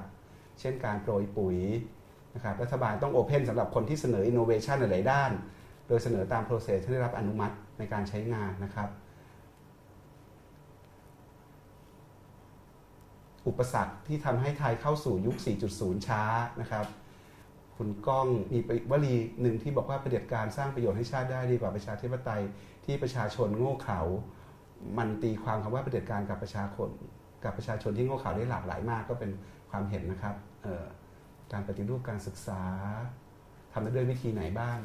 เมื่อกี้มีคนถามเรื่องคน Gen Y กับการสร้างสังคมเศรษฐกิจไทยใหม่เป็นไงครับอาจารย์มีส่วนร่วมยังไงได้บ้างครับเอ่อแน่นอนครับคนคนใน generation ต่อไป คือคนที่จะมีโอกาส get กับเทคโนโลยีได้มากขึ้นนะครับอย่างที่มีคนครับเขาบอกว่าถ้าเปรียบคนรุ่นต่างๆนะครับที่ ในมองในมองในมุมโลกดิจิทัลนะครับครับ ก็จะมีพวกผู้อพยพดิจิทัลก็คือคนอย่างผมคนอย่างปกป้องนี่แหละครับ ถึงแม้ว่าเราจะพอรู้ดิจิทัลเราเล่นกับมัน แต่เราไม่ได้อยู่กับมันเหมือนกับคนครับในเจนที่เขาเกิดไม่ช่ในโลกดิจิทัลเลยนะครับที่เขาใช่เป็ครับนคน native อยู่แล้วเพราะฉะนั้นคนครับคนในโลกเหล่านั้น อยากให้มีจินตนาการ ว่าเราจะใช้เทคโนโลยีนะครับในการมาปรับเปลี่ยนโลกได้ยังไงครับในการ bypass ก็คือในการก้าวข้ามก้าวพ้นกฎกติกาอันค่ำครึต่าง ครับๆที่ตัวคุณเองคงไม่พอใจ ครับ ผมอยากจะเห็นความคิดในเชิงปฏิวัติด้วยเทคโนโลยี ครับ ทำลายกฎกติกาซึ่งไม่เข้าท่าด้วยเทคโนโลยีครับ ก้าวข้ามไปให้ได้นะครับ ครับ เมื่อกี้คุณไกลใช่ไหมครับ ที่ถามเรื่องสตาร์ทอัพนะครับว่าจะมีส่วนในการสร้าง Thailand 4.0 ได้อย่างไรนะครับ อาจารย์มี comment ไหมครับ สตาร์ทอัพนะครับของประเทศไทย ก็เป็นเอ่อธุรกิจใช้เทคโนโลยีนะครับครับ ถ้ามีเทคโนโลยีเป็นของตัวเองจริงๆนะครับและขยายผลออกไปให้ได้ ซึ่งพอมีตัวอย่างบ้าง แต่ว่าก็คงพูดตามตรงว่ายังไม่ค่อยเยอะสักเท่าไหร่นะครับครับเอ่อเพราะฉะนั้นก็จะเอ่อเรียกได้ว่าผลของสตาร์ทอัพยังจำกัดอยู่ครับนะครับยังจำกัดอยู่ ต้องพยายามมองความเชื่อมโยงของตัวสตาร์ทอัพเข้ากับตัวธุรกิจที่เป็นหลักด้วย เช่นธุรกิจที่ทำอุตสาหกรรม ธุรกิจที่ทำการพาณิชย์อะไรต่างๆ สตาร์ทอัพของเมืองไทยยังอยู่ standalone มากไปนิดหนึ่งครับยังไม่ค่อยไปเชื่อมกับธุรกิจจริงนะครับครับคุณสุริยานีบอกว่าขอบคุณที่ให้ความเห็นเรื่องกสทชนะครับเป็นองค์กรที่มีหน้าที่สำคัญที่จะก้าวสู่ 4.0 แต่น่าเสียดายมากที่ไม่ได้ทำหน้าที่กำกับดูแลให้เกิดความเป็นธรรมอย่างถูกต้องนะครับ คุณปีเตอร์บอกว่ารัฐต้องเล็กลง และคุมกฎหมายให้เป็นธรรมมากขึ้นนะครับ คุณเอ่ออันนี้อันนี้คือคอมเมนต์จาก จากเพจเราใช่ไหมครับ ลองไปดูเพจ TDI กับเพจของอาจารย์สมเกียรติว่ามีมีคนเขียนมาคุยบ้างไหมไม่ไม่มีนะครับมาคุยกันที่เพจเราเป็นหลักนะครับครับอาจารย์อาจารย์มีอะไรทิ้งท้ายไหมครับ ก่อนจากกันวันนี้แหมจริง ๆ แล้วมันเป็นมันเป็นความท้าทายครั้งใหญ่ของมนุษยชาติเลยนะครับ ในการเปลี่ยนแปลงเทคโนโลยีครั้งนี้นะครับ และมันเป็นความท้าทายที่ใหญ่จริง ๆสำหรับคนรุ่นต่อไป ถึงแม้ว่าเราคุยกันนะครับว่าคนเดี๋ยวนี้อายุยืนขึ้นก็ตาม แต่คนที่จะอยู่กับโลกที่เปลี่ยนแปลงมาใหม่เนี่ยก็คือ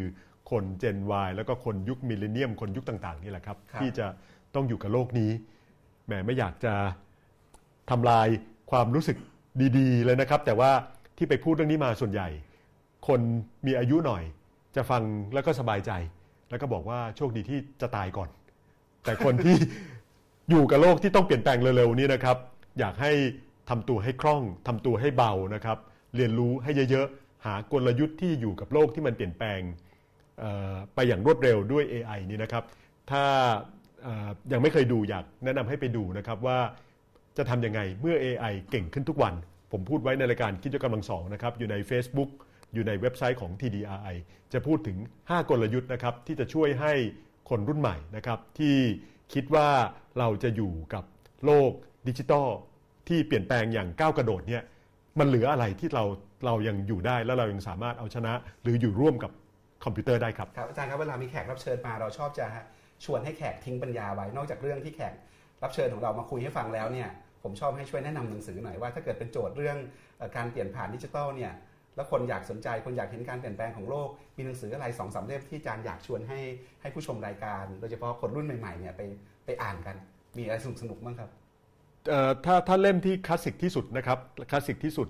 ผมยังคิดว่าเป็น The Rise of Robots ครับที่ออกมาปีที่แล้วเป็นหนังสือดีเด่นนะครับของ Financial Times นะครับเอ่อกำลังจะมีแปลเป็นไทยเร็วๆนี้นะครับอันนี้อันนี้จะดีมากเป็นหนังสือที่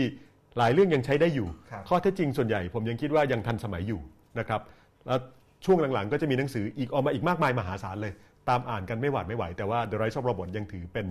เป็นเล่มที่ยังคลาสสิกอยู่นะคครับรับ ครับวันนี้ขอบคุณอาจารย์มากนะครับ ที่ให้เกียรติมาสนทนากับเราครับหวังว่าโอกาสหน้าไว้ชวนมาใหม่นะครับในครับเรื่องยินดีครับ ขอบพระคุณอาจารย์ขอบคุณครับสวัสดีขอบคุณทุกท่านนะครับที่ติดตามพบกันใหม่ครับ สวัสดีครับอาสวัสดีครับสวัสดีครับสวัสดีครับทุกท่าน